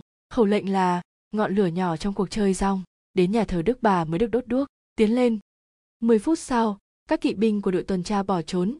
Thất kinh trước dòng người dài, đen, im phắc, đổ về phía cầu pôn ao tranh qua các phố quanh co cắt tứ tung khu phường lớn qua. Tyler de Halle. Cũng đêm mấy qua Seymour do không ngủ, hắn vừa đi tuần lần cuối quanh nhà thờ, hắn không để ý thấy phó giám mục đi qua, gần hắn, nhìn hắn cài then, khóa cửa lớn, với hàm ý nào đó. Song cơ lao có vẻ đăm chiêu hơn thường lệ. Ông luôn luôn hành hạ qua Seymour do, nhưng mặc cho ông đối xử thô bạo, đôi khi đánh đập nữa, không gì có thể lai chuyển được sự phục tùng, sự nhẫn nại, sự chịu đựng tận tụy của gã cáo chuông trung thành gã chịu đựng tất cả những lời chửi bới dọa dẫm đòn roi từ phía phó giám mục, không một lời ta thán, oán trách, than phiền. Cùng lắm là gã lo lắng nhìn theo dom cơ lao lên cầu thang tháp. Đêm đó, sau khi đã đưa mắt nhìn những quả chuông tội nghiệp bị bỏ rơi, gã leo lên đỉnh tháp phía bắc, đặt đèn xuống, nhìn thành phố paris. Thời đó, có thể nói paris không được thắp sáng. Nó như là một đống lộn xộn những mảng tối sẫm bị ngắt đoạn từng chỗ bởi khúc quanh trắng nhờ của dòng sông ne. Nhìn chân trời bồng bềnh sương mù và bóng tối bằng con mắt độc nhất gã kéo chuông cảm thấy một mối lo ngại khó tả. Từ nhiều ngày nay, gã cảnh giác đề phòng. Gã thấy nhiều người, mặt mũi dữ dằn, rình mò quanh nhà thờ. Cứ nhìn lên chỗ trú ẩn của cô gái trẻ, gã nghĩ có một âm mưu gì đó chống lại cô gái tội nghiệp. Hắn hình dung đến sự hàn học của dân chúng đối với cô, cũng như đối với gã. Rất có thể sẽ có điều gì đó xảy ra. Bởi vậy, hắn lên gác chuông canh gác cẩn mật như một con chó trung thành. Thình lình khi nhìn sục sạo thành phố bằng con mắt sắc của mình, hắn thoáng thấy hình như có cái gì là lạ phía cảng sông hắn tăng cường chú ý, có một đám cử động có vẻ như tiến về thành phố. Khi qua seymour do đã hết cách phỏng đoán, thì hắn thấy đám cử động kia hiện ra gần hắn hơn. Cuối cùng, mặc dầu đêm tối rất dày, hắn thấy đoàn người đổ về trước nhà thờ đức bà, chỉ một loáng đã tỏa ra khắp quảng trường. Lập tức nỗi sợ hãi trở lại, ý nghĩ về một cuộc âm mưu chống cô gái ai cập lại hiện ra trong tâm trí. Hắn mơ hồ cảm thấy một tình thế, bạo lực đang đến gần, tăng dần. Có cần đánh thức cô gái ai cập dậy không cho cô trốn chạy? Bằng lối nào? Phố xá bị vây kín nhà thờ thì giáp lưng vào sông không có tàu không có lối thoát chỉ có một giải pháp bị giết trước cửa nhà thờ chống cự cho đến khi có cứu viện nếu phải đến nước ấy cũng không quấy giấc ngủ của Esmer ra ra cô gái tội nghiệp sẽ thức dậy trước khi chết cũng không muộn sau khi đã quyết định như thế qua do quan sát kẻ thù bình tĩnh hơn. Đám đông mỗi lúc một đông hơn, duy họ rất ít làm ở Mỹ, các cửa sổ nhà trong phố và tại quảng trường vẫn đóng kín. Bất chợt, một luồng sáng bật lên, trong chốc lát bảy tám ngọn đuốc bùng lên trên đầu người. Qua Seymour do thấy rõ một đoàn người đáng sợ gồm đàn ông, đàn bà rách dưới, vũ trang bằng hái, bằng giáo, sao quắm, mũi mâu, hàng nghìn mũi lấp lánh. Đó đây những cây chĩa đen bằng chạc cây tạo nên những cặp sừng có mặt người gây sợ gã nhớ mơ hồ đám dân đen này nhận ra những bộ mặt vài tháng trước đây đã tung hô gã là giáo hoàng của những thằng điên quasimo do lượm cái đèn xuống mái bằng giữa những ngọn tháp để nhìn gần hơn và suy tính cách bảo vệ đến cổng nhà thờ cho ulep giàn quân dù không chờ đợi một cuộc chống cự nào hắn vẫn muốn phải thận trọng giữ trật tự để có thể đương đầu với một cuộc tấn công bất ngờ của đội tuần phòng trong các thành phố thời trung cổ một cuộc tấn công như thế này không phải là hiếm vì cái mà chúng ta gọi là cảnh binh thời đó không có. Những bố trí đầu tiên đã xong, chúng ta phải nói, vì vinh dự của đạo quân hành khất, mọi mệnh lệnh của Lopin đều được thi hành trong im lặng, với một sự chính xác đáng phục. Lopin, tên cầm đầu xứng đáng, trèo lên lan can trước nhà thờ, cất cao giọng khàn khàn và ngỗ ngược, tay vung cây đuốc. Người chị em của chúng ta bị kết án sai lầm là dùng ma thuật, đang ẩn nấp trong nhà thờ. Người ta phải dành cho chị trốn nương náu và sự an toàn, song nghị viện muốn bắt lại chị vào ngày mai tại quảng trường rè ve sẽ treo cổ chị nếu thượng đế và những người hành khất án binh bất động chúng ta muốn cứu cô gái vô tội chẳng may qua simo do lại không nghe được những lời phát biểu bằng một giọng rõng rạc uất và hoang dã ấy một gã ăn mày đưa cho Lopin một lá cờ. Hắn trịnh trọng cắm cờ giữa hai nền đường. Xong việc, hắn ngoái lại, đưa mắt nhìn đạo quân của hắn, đông đảo, hung hãn, mắt lóe lên gần như những mũi giáo. Ngừng lại một lát, hắn hô. Tiến lên, các con, vào việc đi. Ba mươi người khỏe mạnh ra khỏi hàng, vai mang búa, kìm và những thanh sắt. Họ tiến vào cửa chính nhà thờ, bước lên bậc thềm và ngồi xổm trước vòng cửa. Một đám đông ăn mày khác theo sau, để giúp hoặc chỉ để nhìn họ. 11 bậc thềm của cửa nhà thờ ngổn ngang những người, nhưng cái cửa vẫn đứng vững. Ma quỷ, nó rắn chắc và cứng đầu xếp bao. Một người kêu lên. Can đảm lên các bạn. Lobin nói. Tôi lấy đầu ra đánh cuộc lấy một chiếc giày vải rằng các bạn sẽ mở được cửa trước khi một tên gác nhà thờ nào thức dậy. Kia tôi nghĩ ổ khóa đã long ra. Một tiếng rầm khủng khiếp cắt ngang lời lo pin hắn nhìn lại, một thanh rầm lớn vừa rơi từ trên trời xuống, đè bẹp một tá ăn mày trên bậc thềm nó này tiếp xuống sân, tiếng như tiếng đại bác, đánh gãy chân những tên ăn mày đang giả ra hoảng loạn. Trong chớp mắt, sân nhà thờ đã sạch bóng người, bản thân lo pin cũng lui ra, cách nhà thờ một quãng đáng kể. Tôi vừa thoát nạn. Re han kêu toáng. Tôi cảm thấy tiếng gió bên tai. Không thể nói hết được sự kinh ngạc pha sợ hãi mà thanh dầm đã gieo vào đầu lũ đạo tặc. Chúng đứng lặng mấy phút, mắt ngước lên trời. Đó là hơi hướng của ma thuật. Một tên nói đó là mặt trăng ném thanh củi này xuống chúng ta đấy. Một tên khác nói, nhưng chẳng đứa nào cắt nghĩa được phiến gỗ từ đâu rơi xuống. Sau phút bàng hoàng ban đầu lopin tìm được cách giải thích, nghe ra cũng xuôi tai đồng bọn. Phải chăng là bọn phụ tá linh mục chống cự lại?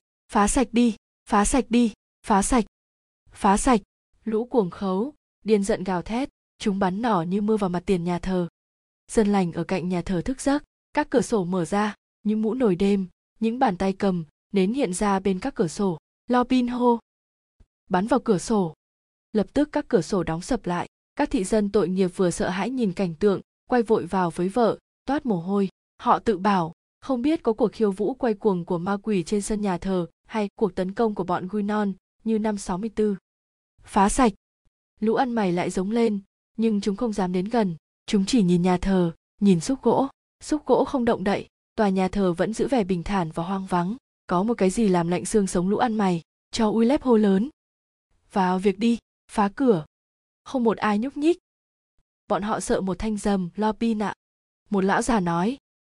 Thủ lĩnh à, không phải chúng tôi sợ cái dầm mà là cái cửa chẳng chịt những thanh sắt làm phiền chúng tôi kìm chẳng ăn thua gì vậy phải làm gì để phá tung nó ra chúng tôi cần một xúc gỗ phá cửa cho Uylep chạy đến thanh dầm đặt chân lên đây là một cái bọn phụ tá linh mục đã gửi cho chúng ta đấy. Hắn chào nhà thờ một cách ngộ nghĩnh. Cảm ơn nhé, các phụ tá linh mục. Hành động yên hùng ấy lại có tác dụng tốt. Lũ ăn mày lấy lại can đảm, hai trăm cánh tay lực lưỡng nâng thanh dầm lên như một chiếc lông. Chúng giận dữ ném vào cái cửa lớn mà chúng đã thử lay chuyển. Trong ánh đúc lờ mờ của những tên ăn mày dọi xuống sân, phiến gỗ dài được chúng vừa chạy, vừa lao vào cửa nhà thờ tưởng chừng như một con quái vật có nghìn chân, tấn công vào khối đá khổng lồ. Bị thanh dầm tông vào cái cửa nửa bằng sắt kêu, vang như một cái trống cực lớn. Toàn bộ nhà thờ rung chuyển. Đúng lúc đó, một trận mưa những hòn đá lớn từ trên cao chút xuống bọn tấn công. Chúng càng đánh vào cửa điên cuồng hơn mặc cho những hòn đá đập vỡ sọ nhiều đứa, bên phải và bên trái. Người chết, kẻ bị thương đổ máu, thoi thóp dưới chân bọn tấn công, giận sôi lên. Chúng càng tấn công không ngừng, thanh dầm tông vào cửa đều đều. Độc giả có lẽ cũng đoán được rằng cuộc kháng cự bất ngờ ấy là do quasimodo. Sự tình cờ đã phục vụ gã điếc dũng cảm khi xuống đến mái bằng giữa các tháp, đầu óc lộn xộn, gã chạy dọc theo hành lang, đi đi, lại lại như người điên. Từ trên cao gã trông thấy lũ ăn mày đông đặc, đâm bổ vào nhà thờ. Gã nảy ra ý kiến trèo lên các chuông rung chuông báo động, nhưng chưa kịp kéo chuông, thì cái cửa cơ hồ sắp bị phá toang. Làm thế nào bây giờ? Gã chợt nhớ ra ban ngày thợ đã đến sửa tường, sửa xà và mái nhà. Một ý nghĩ lóe lên, tường thì bằng đá, mái bằng trì xà bằng gỗ. Qua do chạy đến trước tháp, trong phòng đầy vật liệu có hàng đống đá xây, hàng đống cuộn trì, hàng bó mè những chiếc xà cửa lở, hàng đống gạch vụn, một kho vũ khí hoàn chỉnh. Thời gian gấp gáp, phía dưới, những chiếc kìm, chiếc búa hối hả ý thức về sự hiểm nguy nhân lên gấp 10 sức lực của gã. Gã nâng một chiếc xà nặng nhất, dài nhất, lùa qua cửa sổ tò vò, lao xuống vực sâu. Từ trên cao 60 bộ chiếc xà to tướng, va vào tường, làm gãy, vỡ các tượng, quay tròn mấy vòng như cánh cối say gió, vút vào không trung, rồi rơi xuống đất quasimo do trông thấy bọn ăn mày tán loạn, khi phiến gỗ rơi xuống, lợi dụng lúc chúng hoảng loạn, gã xếp đống gạch vụn, đá xây, cả túi đồ nghề của thợ xây trên thành lan can chỗ gã vừa lao thanh dầm bởi thế khi lũ ăn mày đang phá cửa, thì một trận mưa đá xây chút xuống, tuồng như là ngôi nhà thờ tự vỡ trên đầu chúng qua xì mo do lúc đó cũng sợ, gã cúi xuống, đứng lên, cúi xuống lại đứng lên với một sự hối hả không thể ngờ. Cái đầu to dị dạng của hắn thỏ qua lan can, một hòn đá rơi xuống, một hòn nữa lại một hòn nữa, nhưng bọn ăn mày không nản chí. Đã hơn 20 lần cái cửa dày rung lên dưới sức nặng của thanh phá cửa bằng gỗ sồi, được sức hàng trăm con người nhân lên, những tấm gỗ cửa kêu răng rác, những hình chạm trổ bay tứ tung. Cái cửa nảy lên trên khung cửa mỗi lần va chạm mạnh, trận mưa đá không đủ để đẩy lùi những kẻ tấn công. Giữa phút hiểm nghèo ấy quasimo do nhận thấy phía dưới lan can có hai ống máng bằng đá, xuôi dài xuống tận cửa lớn. Gã chạy đi tìm cùi trong cái ổ tồi tàn của gã, xếp những bó rui mè và những cuộn trì trên bó củi, những vũ khí gã chưa sử dụng đến, đặt gọn giữa hai lỗ ống máng và châm lửa đốt. Trong khi ấy, đá không rơi xuống nữa, bọn ăn mày cũng không nhìn lên cao nữa mà xúm xít quanh trước cửa lớn đã rúm gió, nhưng vẫn còn đứng đó. Chúng run rẩy đợi một cú va đập lớn, cú va đập sẽ phá tung cửa. Thình lình, giữa lúc chúng túm tụm lại để đánh cú cuối cùng, đứa nào đứa nấy nín thở, căng bắp thịt dồn vào cú đánh quyết định thì một sự việc khủng khiếp, còn khủng khiếp hơn thanh dầm, nổ ra những đứa chết không còn kêu nữa, những đứa còn sống lơ láo nhìn. Hai dòng trì lồng tuôn xuống từ trên nóc nhà thờ, còn đặc quánh hơn cả tiếng hò la. Những tên sắp chết, nửa người bị cháy xém, dãy giụa giống lên vì đau đớn. Xung quanh hai dòng chỉ chính ấy còn vô vàn những giọt mưa chỉ khủng khiếp bay tứ tung trên đầu bọn tấn công. Tiếng kêu la xé ruột, chúng chạy tán loạn, kẻ can trưởng nhất cũng như kẻ nhút nhát nhất. Lần thứ hai, sân nhà thờ lại vắng người. Mọi con mắt đều hướng lên phía trên nhà thờ, cái chúng trông thấy thật kỳ lạ trên đỉnh tháp cao nhất, một ngọn lửa lớn bốc cao giữa hai gác chuông. Những tia lửa cuộn xoáy, một ngọn lửa lớn lộn xộn, giận dữ, gió cuốn lên từng mảng trong màn khói mù mịt. Phía dưới ngọn lửa ấy, hai máng nước như hai miệng quỷ phun ra không ngừng trận mưa bỏng rẫy. Một sự câm lặng kinh hoàng giữa đám ăn mày, chỉ nghe tiếng kêu báo động của những phụ tá linh mục bị nhốt trong tu viện. Những tên ăn mày đầu sỏ rút vào dưới một cái cổng họp bàn.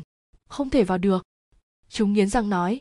Chúng mày có trông thấy con quỷ kia đi qua đi lại trước ngọn lửa không? Một tên nói. Đúng là thằng kéo chuông, thằng quạ si mo do. Lobin nói, hắn dậm chân.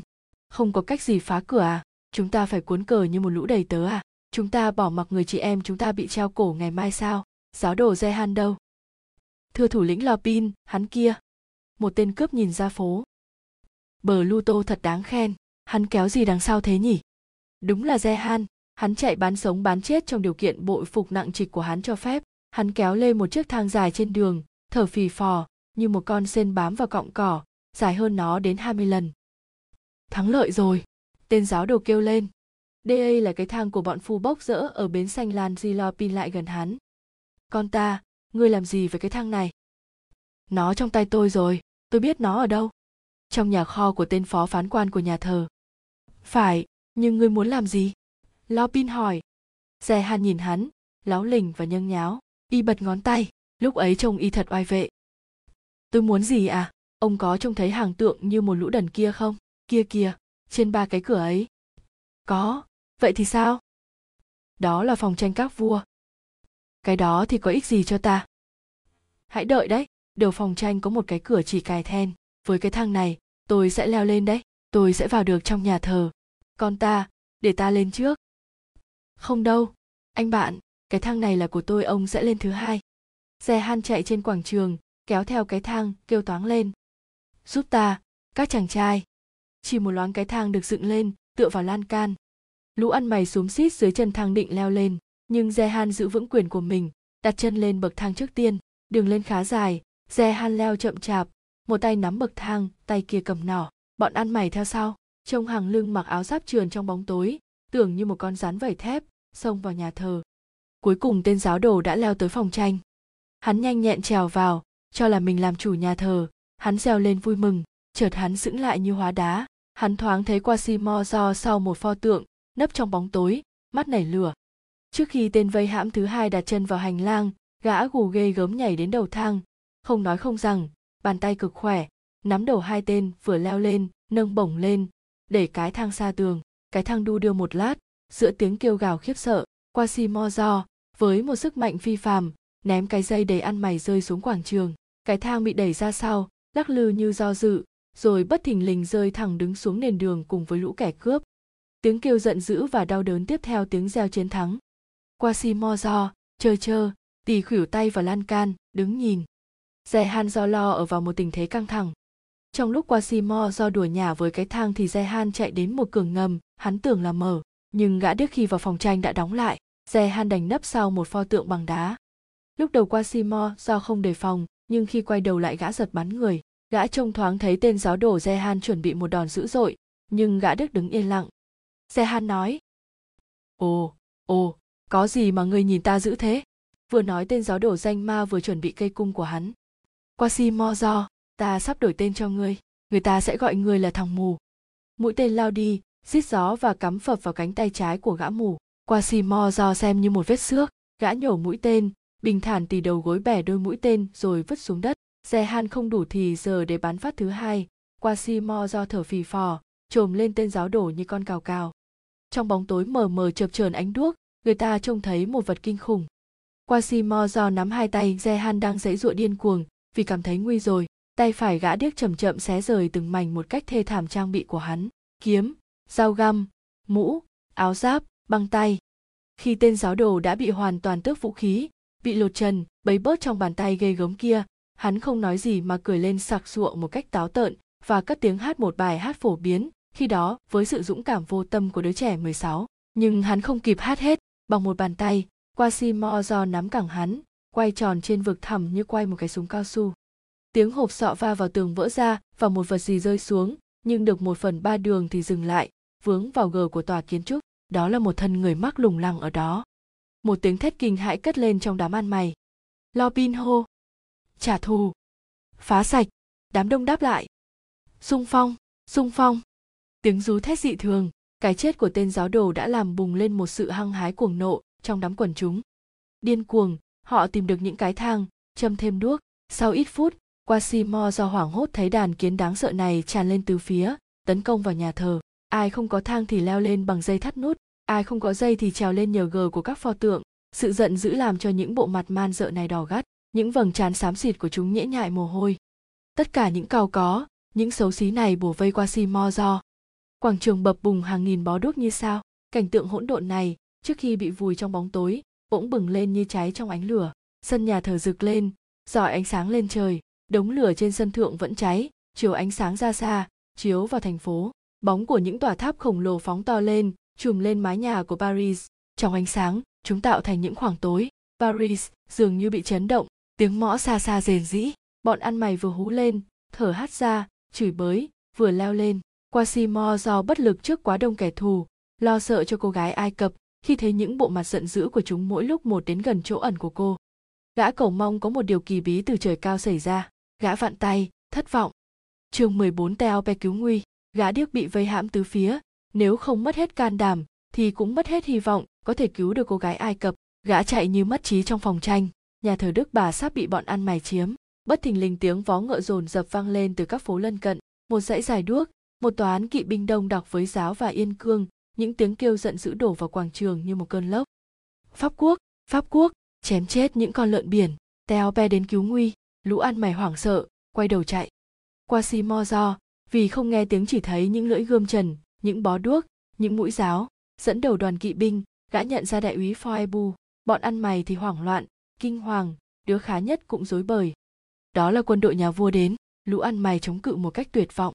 Cuộc hỗn chiến giáp lá cà thật đáng sợ, kỵ binh của nhà vua, ở giữa là for ebuze teope chiến đấu dũng cảm, không một chút lơi tay. Bọn ăn mày, vũ trang kém, sùi bọt mép cắn, đàn ông, đàn bà, trẻ con lao vào lưng ngựa, cổ ngựa, bám giết lấy, toán khác lấy đuốc đập vào mặt các cung thủ. Một người có một cái liềm to bàn sáng loáng, phạt chân ngựa, trông hắn thật đáng sợ. Mỗi một đòn, hắn lại tạo ra xung quanh một vòng tròn lớn những chân tay bị chặt đứt. Hắn tiến lên chậm rãi, bình tĩnh, đầu lắc lư, hơi thở điều hòa, như một người thợ gạt tấn công vào một đồng lúa. Đó là lopin choilep hắn đã mệt, cuối cùng bọn ăn mày phải chịu thua chúng mở đường máu qua hàng ngũ của những người lính tấn công. Chúng trốn chạy tứ phía, để lại trên sân nhà thờ hàng đống xác chết. Qua simo do chiến đấu ngoan cường, khi thấy cảnh chạy trốn kia, thì hắn quỳ gối giơ hai tay lên trời, say sưa vì vui sướng. Gã chạy bay như con chim đến gian xà lim, mà hắn đã chiến đấu dũng cảm để không cho ai đến gần. Lúc lũ ăn mày đánh chiếm nhà thờ thì Esmer ra ra đang ngủ. Tiếng ầm ầm mỗi lúc một to và tiếng kêu lo sợ của con dê đã đánh thức cô. Cô nhòm dậy nghe ngóng ánh lửa và tiếng ồn ào làm cho cô sợ hãi, cô chạy ra khỏi buồng kín của mình. Quang cảnh của quảng trường, sự lộn xộn trong cuộc tấn công ban đêm, cái đám người ghê sợ kia, tất cả khiến cô nghĩ tới một cuộc chiến tranh bí mật. Cô chạy trốn, kinh hoàng, chúi vào xà lim của mình. Dần dần, nỗi sợ ban đầu tan dần. Cô quỳ gối, đầu gục trên thành giường, tay chắp trên đầu, lo lắng, run sợ, khóc nức nở. Cô cầu xin chúa, con cầu xin đức mẹ, che chở. Cô quỳ khấn như thế rất lâu giữa cơn lo lắng ấy cô nghe tiếng ai đi bên mình. Hai người vào buồng cô một người xách đèn cô kêu lên yếu ớt. Đừng sợ tôi đây. Tiếng nói đó cô không lạ gì. Ai đấy? Biezi ngoi re chồng em. Cái tên ấy làm cô yên tâm cô ngước mắt lên và nhận ra người ấy nhưng bên cạnh anh ta là một bộ mặt trùm kín vải đen. A à, di ngoi re trách sally còn nhận ra anh trước em. Quả vậy không chờ di ngoi re xưng tên khi di ngoi re vừa vào, con dê nhỏ đã âu yếm rụi vào đầu gối anh, hôn lấy hôn để. Ai đi với anh đấy? Cô gái ai cập khẽ hỏi. Người mặc đồ đen, sắp lại gần di ngoi re. Anh nói. Đúng thế, anh quên đi mất, chúng ta vội quá mà. Em yêu, tính mạng em và gia ly đang bị đe dọa. Người ta định bắt lại em, chúng ta đến để cứu em. Hãy theo chúng ta. Thật thế sao? Cô gái kêu lên, hoảng hốt. Rất đúng thế, đi đi, nhanh lên em cô gái lắp bắp. Em rất muốn, nhưng tại sao bạn anh chẳng nói gì thế? Đừng quan tâm đến anh ta. Di ngoi re nắm tay cô, người bạn lượm cái đèn, đi phía trước, nỗi sợ hãi làm cho cô gái choáng váng. Cô để cho hai người dẫn đi, con dê chạy theo. Nó nhảy cẫng lên, vui mừng vì được gặp lại di ngoi re nó trượt chân, loạng choạng nhiều lần. Họ nhanh chóng xuống cầu thang tháp, đi qua nhà thờ đầy bóng tối và hoang vắng ra ngoài. Người cầm đèn đi thẳng đến bờ sông. Một chiếc thuyền con được giấu kín người kia ra hiệu cho Jin ngoi re và cô gái xuống thuyền, con dê cũng đi theo, người kia xuống sau cùng. Đoạn anh cắt dây buộc thuyền, đẩy xa bờ bằng một cây xào dài, cầm hai mái chèo, ra sức chèo ra giữa sông. Việc đầu tiên là Jin ngoi re đặt con dê trên đầu gối, anh ngồi phía sau thuyền, người lạ mặt gây cho cô gái một nỗi sợ khó giải thích, nên cô đến ngồi bên nhà thơ. Khi chiếc da của chúng ta thấy chiếc thuyền lắc lư, anh vỗ tay và hôn con dê giữa cặp sừng. Ôi, thế là cả bốn chúng ta thoát nạn chiếc thuyền bơi chậm chậm đến bờ phải. Cô gái nhìn người lạ mặt với một nỗi sợ ngấm ngầm, chỉ thấy bóng hắn lờ mờ phía trước trong bóng tối, như một bóng ma. Con thuyền sắp tới bờ bên kia thì di ngoi re nhận xét. Ồ ồ, tiếng ồn ào càng rộ lên ở mạn trên. Thật vậy, tiếng nguyên náo tăng lên quanh nhà thờ. Họ lắng nghe và thấy khá rõ tiếng reo chiến thắng. Thình lình hàng trăm bó đuốc làm lóe lên những mũ sắt chiến binh đang tỏa ra trên nhà thờ, khắp các tầng, trên các tháp, các phòng tranh, dưới các vòm những bó đuốc kia hình như tìm cái gì? Chẳng bao lâu, tiếng hò reo bay rõ ràng đến tai những kẻ chạy trốn. Đứa con gái ai cập, con phù thủy, giết chết con ai cập. Cô gái khốn khổ gục đầu vào bàn tay, người lạ mặt ra sức trèo vào bờ như điên dại. Chết da của chúng ta nghĩ ngợi, anh ôm chặt con dê vào lòng. Anh nghĩ, con dê sẽ bị treo cổ, nếu nó bị bắt lại và như thế thì thật tệ hại. Tiếng va đập mạnh báo cho họ thuyền đã cập bờ. Tiếng huyên náo thê thảm đầy thành phố. Người lạ mặt đứng lên lại gần cô gái, muốn nắm tay cô đỡ xuống thuyền. Cô đẩy hắn ra, níu lấy tay gì ngoi re đang bận bịu vì con dê, nên gần như đẩy cô ra. Tức thì cô tự mình nhảy ra khỏi thuyền. Cô bối rối đến mức chẳng còn biết mình làm gì nữa. Cô đứng sững sờ một lúc, nhìn dòng nước. Khi định thần lại, cô thấy mình đang ở một mình trên bến, cạnh người lạ mặt, lợi dụng lúc đổ bộ dì ngoi re đã lủi mất cùng con dê. Cô gái ai cập tội nghiệp dùng mình thấy mình chưa ra cùng với con người này. Cô muốn kêu lên, gọi vi ngoi re nhưng không một lời nào thoát ra từ miệng cô. Cô cảm thấy bàn tay người lạ mặt đặt trên tay cô răng cô đánh cầm cập.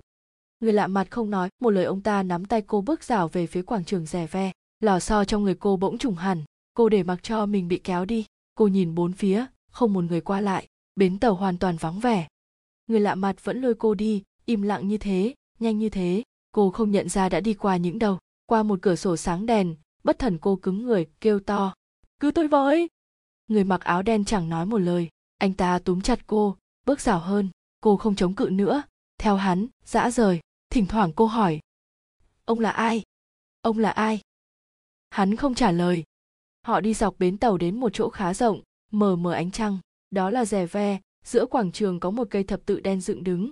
Đó là giá treo cổ. Cô nhận ra tất cả và biết mình đang ở đâu. Người lạ mặt quay về phía cô, bỏ mũ chùm đầu ra. Ồ, cô lắp bắp sợ tưởng hóa đá. Tôi biết ngay lại là hắn. Đó là linh mục ông như một con ma. Đó là tác dụng của ánh trăng. Dưới ánh trăng mọi thứ trông đều như bóng ma. Hắn nói. Nghe đây những điều tôi sắp nói với cô. Cô dùng mình khi nghe tiếng nói sầu thảm ấy. Đây là rè ve. Điểm cuối cùng. Có một lệnh của nghị viện bắt cô trở lại đoạn đầu đài. Tôi vừa cứu cô khỏi bàn tay họ, nhưng họ đang đuổi theo cô. Trông kia. Hắn chỉ tay về phía thành phố. Tiếng ồn ào lại gần binh lính chạy trên cảng sông đối diện. Cô thấy chúng đuổi theo cô chứ? Tôi có thể cứu cô hoàn toàn.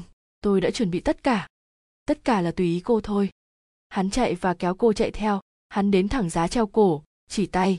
Hắn nói lạnh lùng. Chọn đi giữa hai đằng. Cô giằng ra khỏi tay hắn, ngã xuống chân giá treo cổ. Cô quay đầu nhìn linh mục qua vai. Cái đó làm cho tôi đỡ khiếp hãi hơn ông.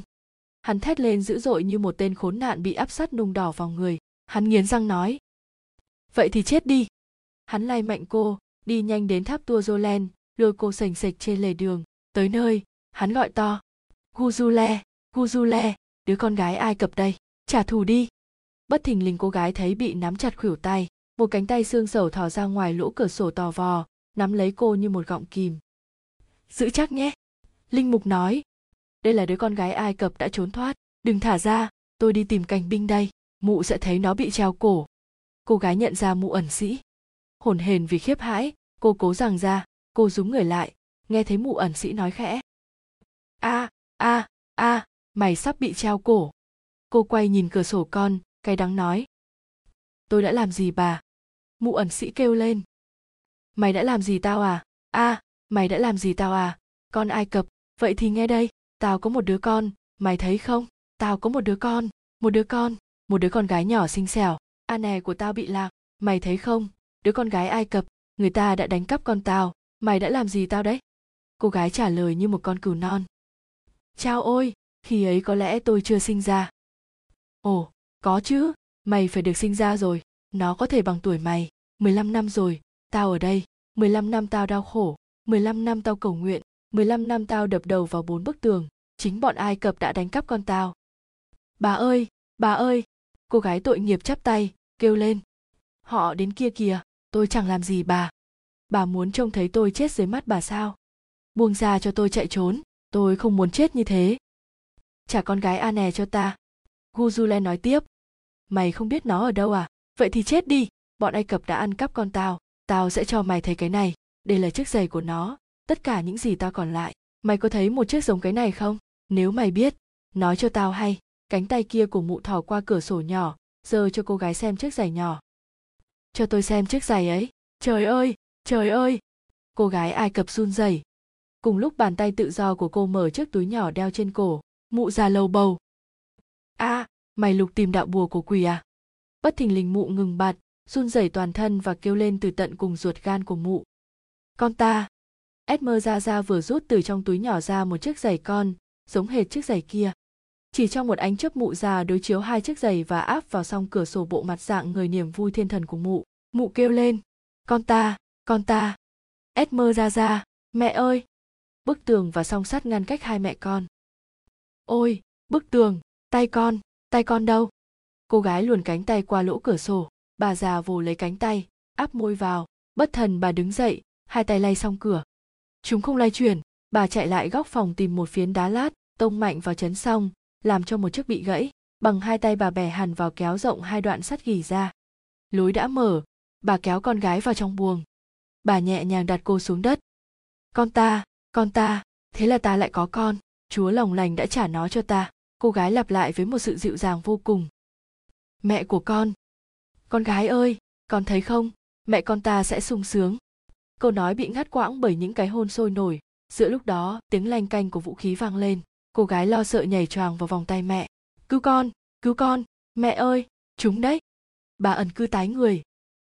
Ôi, ta quên mất là chúng đang đuổi bắt con. Mẹ sẽ nói chuyện với chúng. Con hãy nấp vào góc kia. Chúng không trông thấy con đâu. Mẹ sẽ bảo là con chạy trốn rồi. Bà vừa nói xong thì tiếng ầm ầm người, ngựa, đao, kiếm đã vây quanh xà lim. Bà đứng lên, áp mình vào lỗ cửa sổ để bịt lại. Này bà già, viên chỉ huy nói chúng ta đang tìm một con phù thủy. Người ta bảo nó đang ở đây. Ông nói đến một cô gái trẻ. Cô ấy vừa cắn tôi một miếng và tôi đã phải buông cô ấy ra. Đại úy nhăn mặt thất vọng. Một cung thủ bỗng nói. Thưa đại úy, ngài thử hỏi bà già xem tại sao song cửa sổ lại hỏng như thế. Nó vẫn như thế. Bà già lắp bắp, tên cung thủ lại nói. Chà, hôm qua chúng còn tạo thành một cây thập tự đen. Chuyện thật mập mờ, ám muội. Đại úy nói bà già kêu lên. Thưa ngài, một chiếc xe bò đã đâm gãy song cửa. Cô gái tội nghiệp từ nãy vẫn ngồi yên trong góc phòng, nín thở, không dám động đậy. Cô không bỏ sót một chi tiết nào của cảnh tượng. Mối lo sợ của mẹ đều dội vào cô. Giữa lúc đó, cô nghe tiếng ai đó nói với viên sĩ quan quân cảnh. Mẹ kiếp, thưa ông sĩ quan, công việc của tôi, một chiến binh, không phải là trao cổ bọn phù thủy. Tôi xin để ông làm một mình. Tốt nhất là tôi trở lại đơn vị của tôi tiếng nói ấy là của for ebuzetelpe anh ta ở đây, bạn cô, người che chở cho cô foebu của cô. Cô đứng lên, bà mẹ chưa kịp ngăn thì cô đã lao đến lỗ cửa sổ, kêu lên foebu cứu em. Foebu không còn đấy, hắn vừa phi ngựa đi đến góc phố telesie. Bà ẩn cư nhảy sổ vào cô gái, gầm lên, bà lôi mạnh cô ra sau nhưng trễ quá rồi. Đại úy reo lên, ê, hai con chuột trong một bẫy chuột.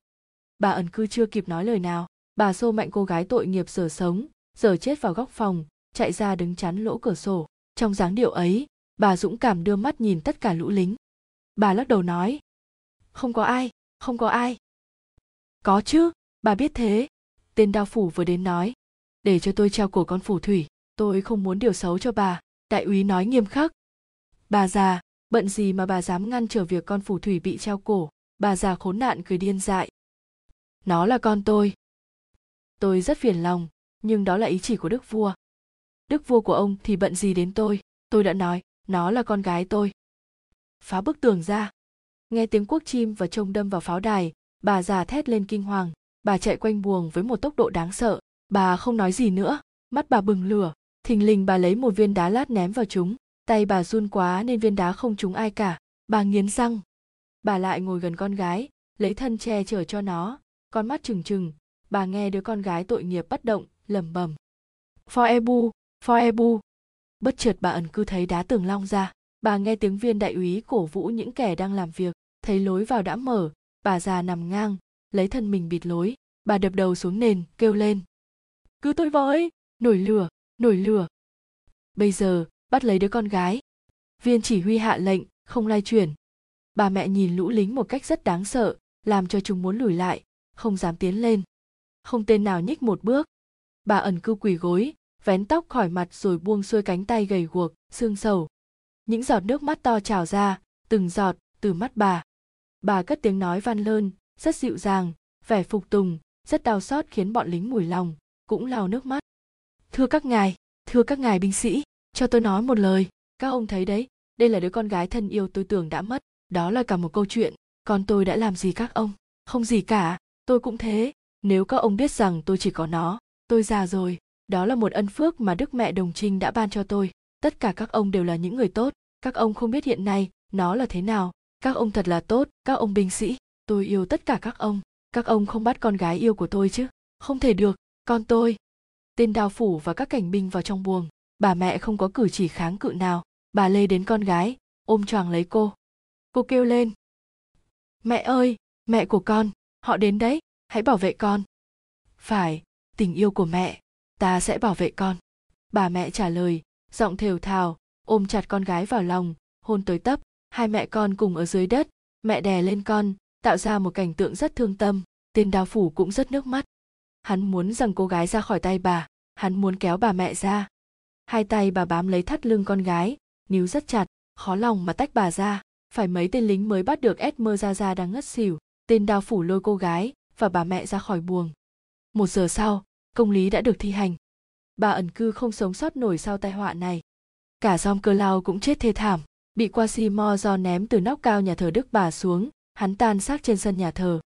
For ebu zetel lấy vợ. Quasimo do biến khỏi nhà thờ đức bà, sau cái chết của cô gái ai cập và của phó giám mục, không ai trông thấy gã nữa, cũng không ai biết gã ra sao. Trong đêm esmer ra ra bị hành hình, theo thông lệ người ta hạ xác cô xuống, đem đến hầm mon falcon nơi người ta ném xác tất cả những kẻ khốn khổ bị hành hình tại các giá treo cổ của paris. Hai năm sau, người ta thấy ở mon falcon hai bộ xương quấn lấy nhau một cách lạ lùng. Một trong hai bộ xương là của một người đàn bà, còn một mảnh vải áo xưa kia màu trắng. Quanh cổ bộ xương có một sợi dây chuyền với một túi lụa nhỏ bị mở ra, những vật ấy rất ít giá trị nên chắc tên đao phủ chẳng thèm lấy. Bộ xương kia ôm chặt bộ xương nọ, là của một người đàn ông, xương sống bị vẹo đầu tụt xuống dưới xương quai xanh, một chân ngắn, một chân dài, không một khúc xương cổ nào bị gãy. Chắc chắn là người này không bị treo cổ, người này đã tự đến đây và chết ở đó. Khi người ta muốn tách nó ra khỏi bộ xương kia, thì bộ xương tan thành bụi.